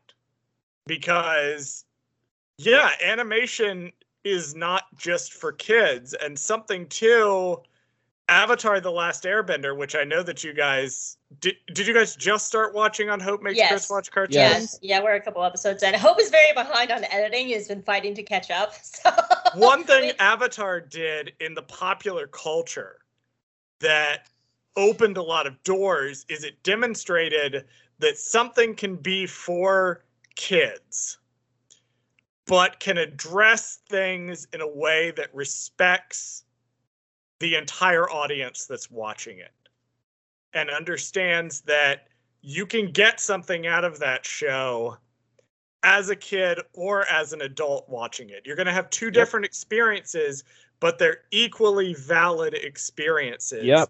And Yep. those experiences are equally kept in mind. And something Star Wars as a franchise overall, this is one of its huge successes, which Yes. is why I watched the first my first Star Wars movie when I was six years old. Very happy about that because now I can meme that Res- Rogue One line to death.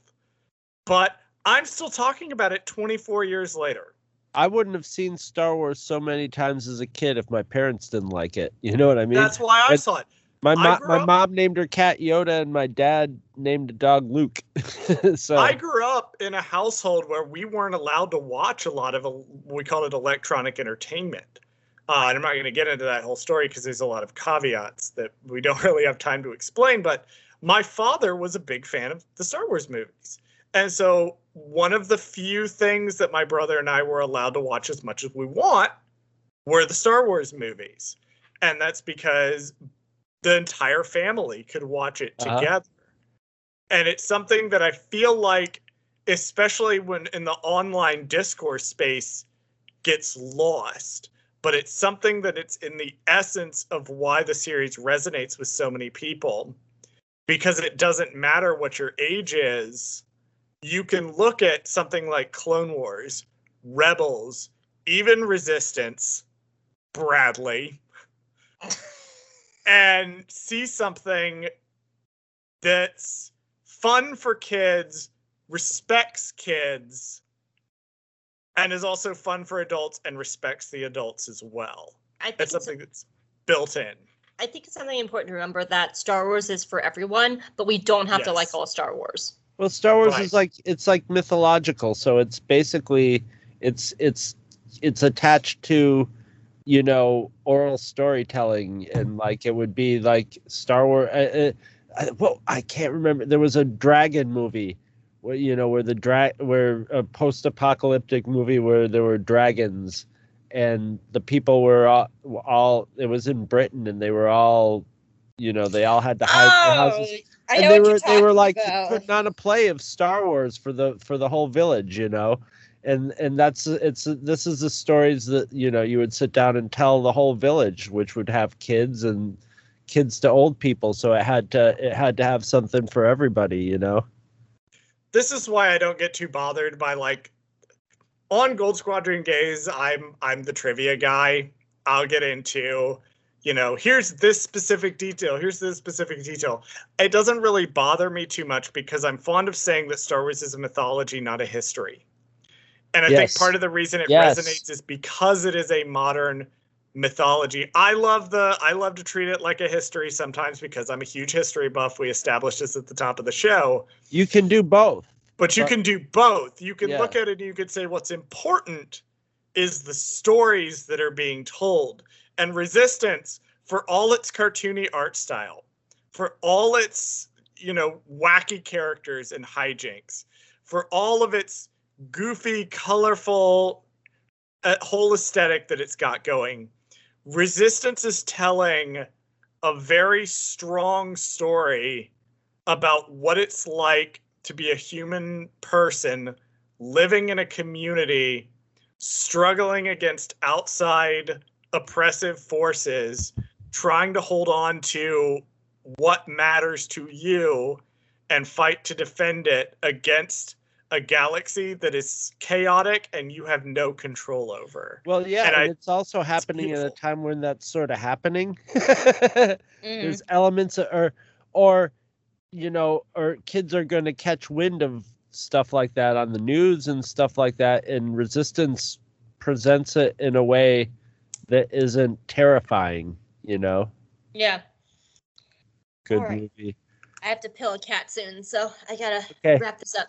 Um, and also you have a post a podcast episode, Chris. Um, so to wrap this up, um, oh shit i do yeah, it's almost eleven thirty. You gotta post a podcast episode in half an hour. Uh, so to wrap this all up, um, to get a little personal, what does Star Wars Resistance as a show mean to us? So I'm gonna start with our lovely guest Charles. What does the show mean to you? I mean, I I think I've just spent the last two hours of recording time. I I, I don't want to rehash, but to me, Star Wars Resistance is something that I will defend fiercely because it's a show that explores themes that are very personal to me.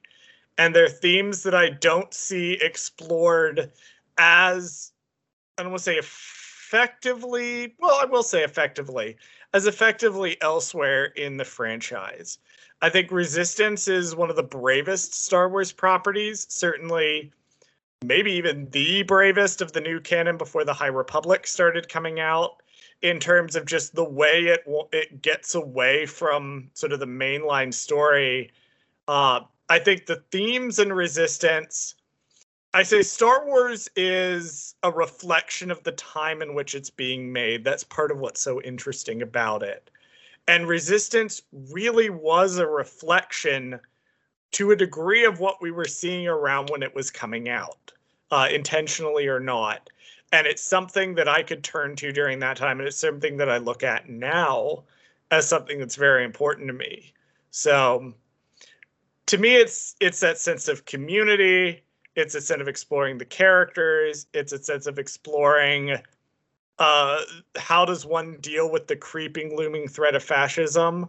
Uh, and also, it is full of several very attractive men, which, as we know, is the easiest way to get me to love a show. Oscar uh, Isaac is here, so. Oscar Isaac is here, still loving Star Wars before he hates it. so, um, what about you, Chris? What does resistance mean to you? Um, I agree that it's like it's of their experimental bent. I think, um, um, well, you know me. It took it, it took me. It's funny because when we first watched it before we did the show, I was like, you were like, ah, I'm not feeling it. And I'm like, oh, don't worry, it gets better because I didn't really like it the first couple episodes. It's not that I didn't like it, but I was like, man, I don't know if I'm gonna like this cat. It's a little rough to, it's a little rough yeah, to get into. Yeah, yeah, yeah and uh, but then once I got into it, I got into it, and I think actually the biggest thing was like the first couple episodes. The, the there was some of the some of the quirks of the animation that weren't ironed out. That I was like, ah, I don't know if I'm gonna like this going forward. But then it completely got ironed out and became one of the most beautiful um animated Star Wars as a whole. As a it's it its look is unique and the way the way they do the animation is unique in it and but it's not gimmicky and it's and i i think this is going to be a sleeper i think in the future you're going to see a lot of when they talk about the the beginning of the disney era of star wars you're going to see a lot of focus on the last jedi and resistance uh, for for good reasons of of of things that were just sort of reactively like you know had a strong negative reaction to them. But at the same time i think a lot of that has to do with both of them are sort of tied into the the times too into the context of the times we're living in.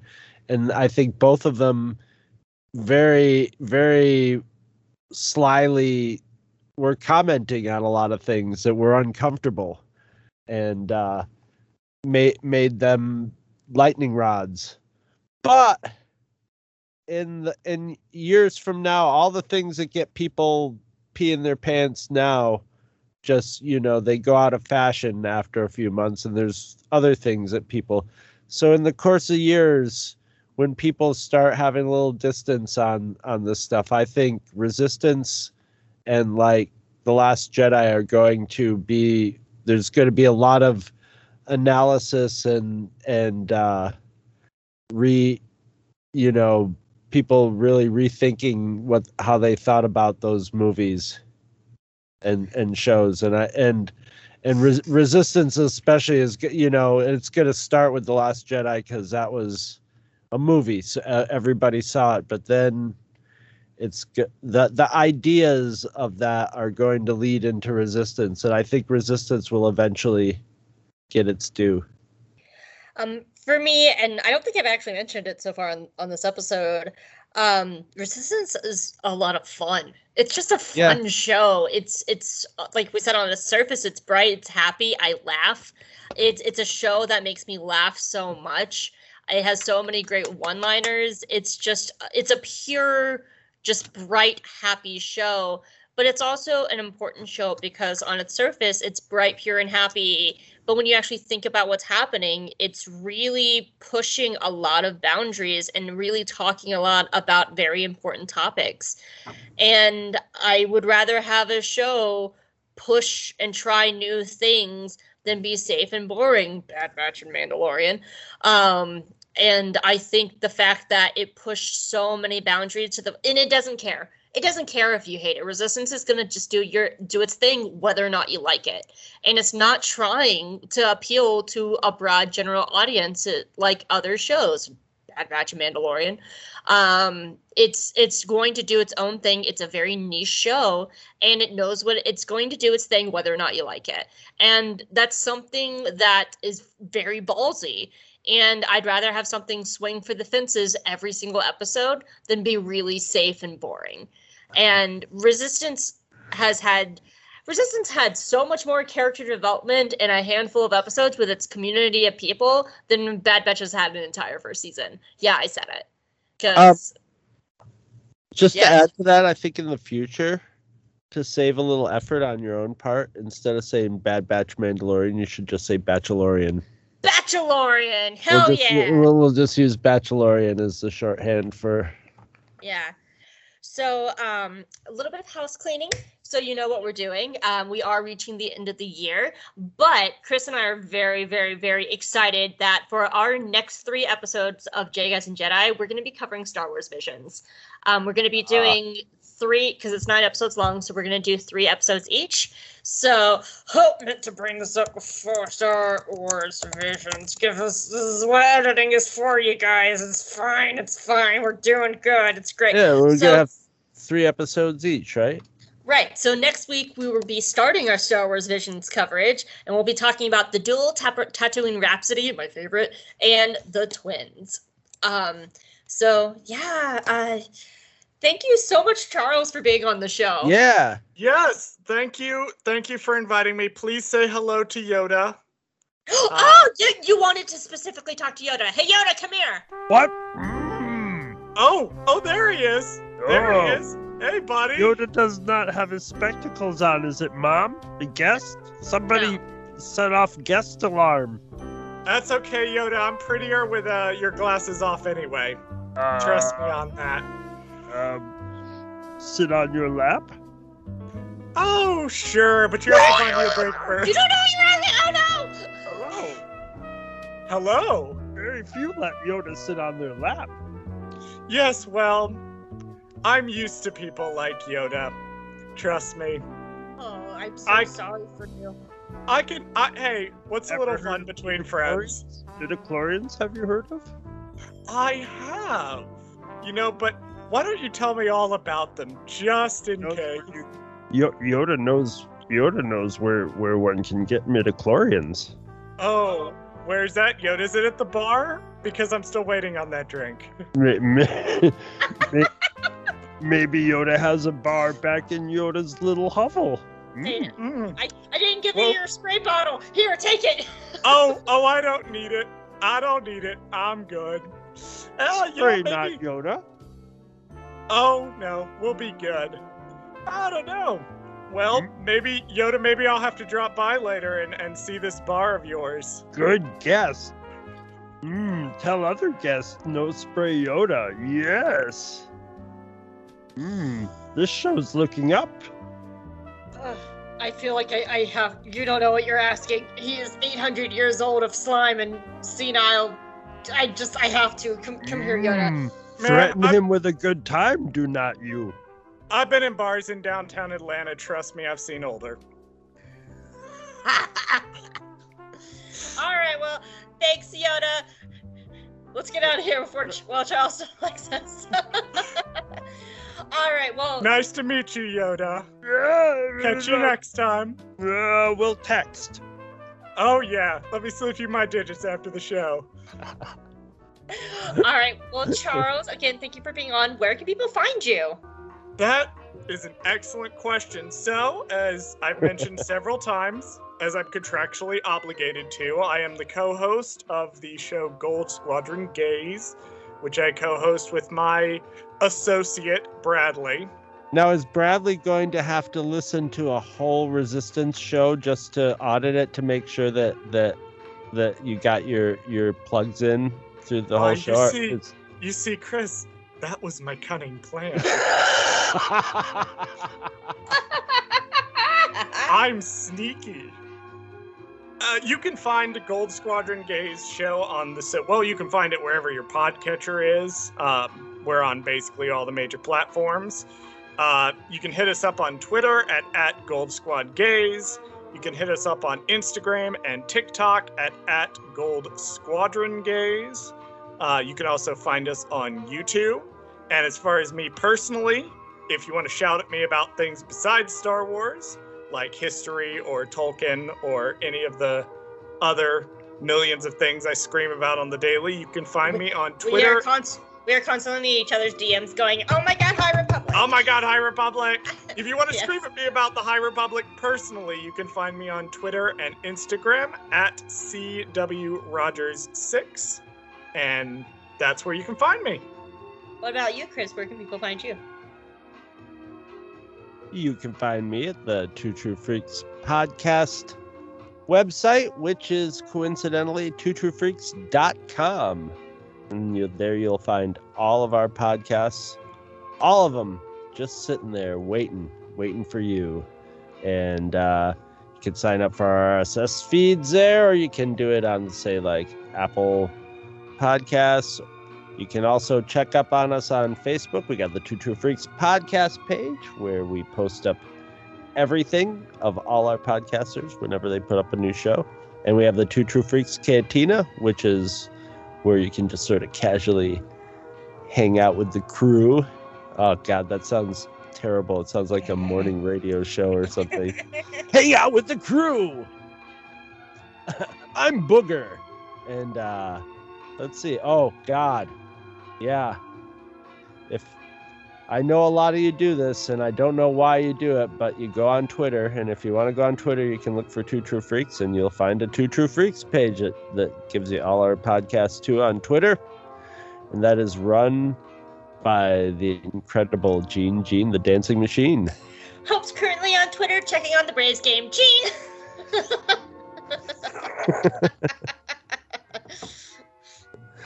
And that's where they can find me. Where can they find you, Hope?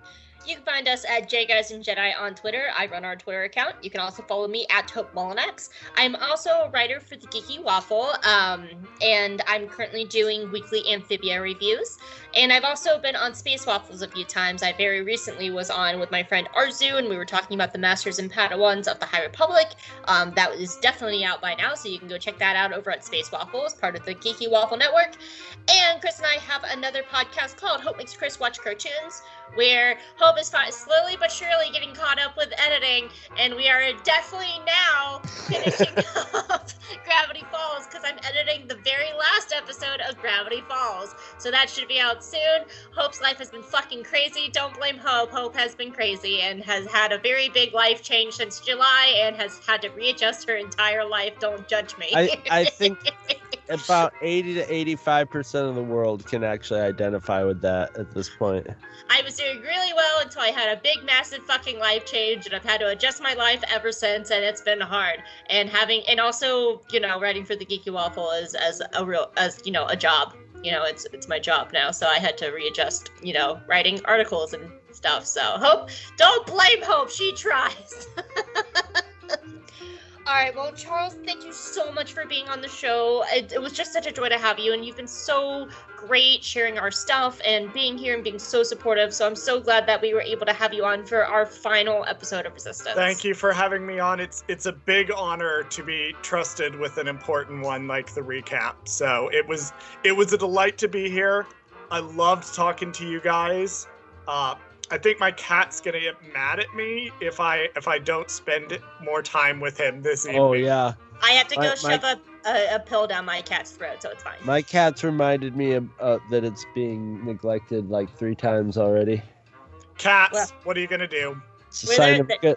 It's a good podcast. It was a three catter. A three Bernice or a three a triple Bernice. Triple pussy. well, there's our out for the show. There's our out. Bye.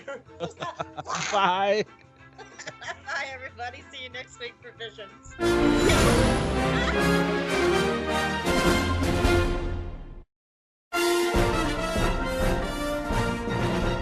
Visit our website at twotruefreaks.com.